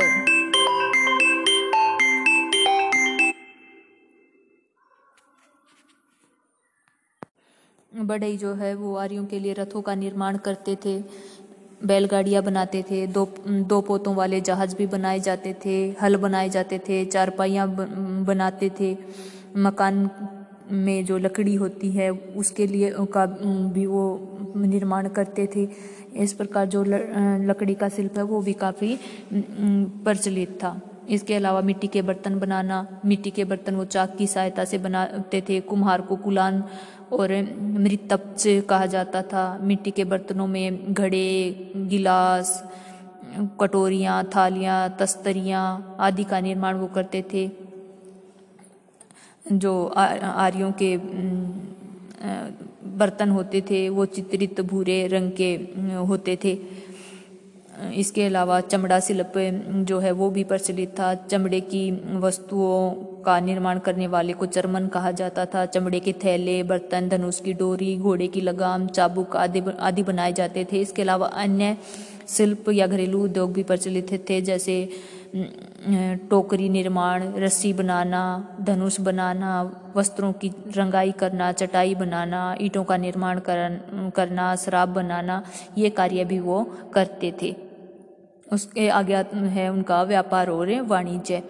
आर्य जो है व्यापार वाणिज्य में काफ़ी रुचि रखते थे, वे आंतरिक और विदेशी दोनों प्रकार का व्यापार करते थे। आंतरिक जो व्यापार है वो स्थल मार्ग से किया जाता था और विदेशी व्यापार जल मार्ग से भी किया जाता था और स्थल मार्ग से भी किया जाता था। जबकि जो जल मार्ग है, उस पर इतिहासकारों में मतभेद है। कुछ कहते हैं कि आर्यों का जो बाह्य व्यापार है, वो सिर्फ़ स्थल मार्ग से होता है था, जबकि कुछ कहते हैं कि वो जल मार्ग का भी प्रयोग करते थे। जैसे ऋग्वेद में सौ पतवारों वाले जहाज़ का वर्णन मिलता है। जो आर्य हैं, वो ऋग्वैदिक काल में वस्तु विनिमय के द्वारा अपना लेन देन करते थे। अपनी आवश्यकता के अनुसार वस्तुओं का वो निर्माण भी कर लेते थे और यदि किसी चीज़ की आवश्यकता पड़ती थी तो वस्तु के बदले में दूसरे वस्तु से, दूसरे व्यक्ति से अपनी ज़रूरत की वस्तु ले लेते थे। उत्तर वैदिक काल में हमें मुद्रा के प्रचलित होने के प्रमाण भी मिलते हैं, जैसे नेस्क, सतमान कृष्णल आदि जो मुद्राएँ हैं, उनका वर्णन मिलता है। व्यापारिक संघ भी वो बनने लगे थे उत्तर वैदिक काल में। ऋग्वैदिक काल में भी कुछ व्रात और गंग नाम के उल्लेख मिले हैं, जिनका हम वो मानते हैं कि वो व्यापारिक संघ ही थे। उत्तर वैदिक काल में व्यापारियों की श्रेणियाँ बनने लगी थी, जिन्हें का प्रमुख श्रेष्ठी कहलाता था। जो पणी है, वो व्यापारी वर्ग को ही कहा जाने लगा था उत्तर वैदिक काल में। इस प्रकार जो व्यापार है, वो भी उनका काफ़ी प्रफुल्लित था। जो राजस्व है, उसके विषय में जानकारी भी मिलती है कि जो ऋग्वैदिक काल है, उसमें लोग अपनी इच्छा से राजा को भेंट देते थे, जिसे बलि कहा जाता था। उन पर किसी प्रकार का कर नहीं लगाया जाता था, लेकिन उत्तर वैदिक काल में कर लगाने के भी प्रमाण मिलते हैं और जो भागदू अधिकारी भागदू और संग्रहिता ये दो अधिकारियों का विवरण मिलता है। संग्रहिता कर का संग्रह करता था और बागदू कोषाध्यक्ष को कहा जाता था। और अब यह लोगों पर ज़रूरी रूप से थोप दिया गया था, जिसे भाग कहा जाता था। और यह उनकी जो उपज होती है, पैदावार होती है, उसका एक बटा सोलह भाग होता था। इस प्रकार जो अर्थव्यवस्था है, वो मुख्यतः कृषि पर आधारित थी। पशुपालन का भी उसमें मुख्य हाथ था और उत्तर वैदिक काल में जो व्यापार वाणिज्य है, उस, वो भी प्रचलित होता है, उसका भी विकास होता है। आज के टॉप, जो टॉपिक है हमारा इतना ही। जो नेक्स्ट टॉपिक है, उसमें हम आर्यों के जो धार्मिक जीवन है, उसके विषय में भी जानकारी प्राप्त करेंगे। Thank you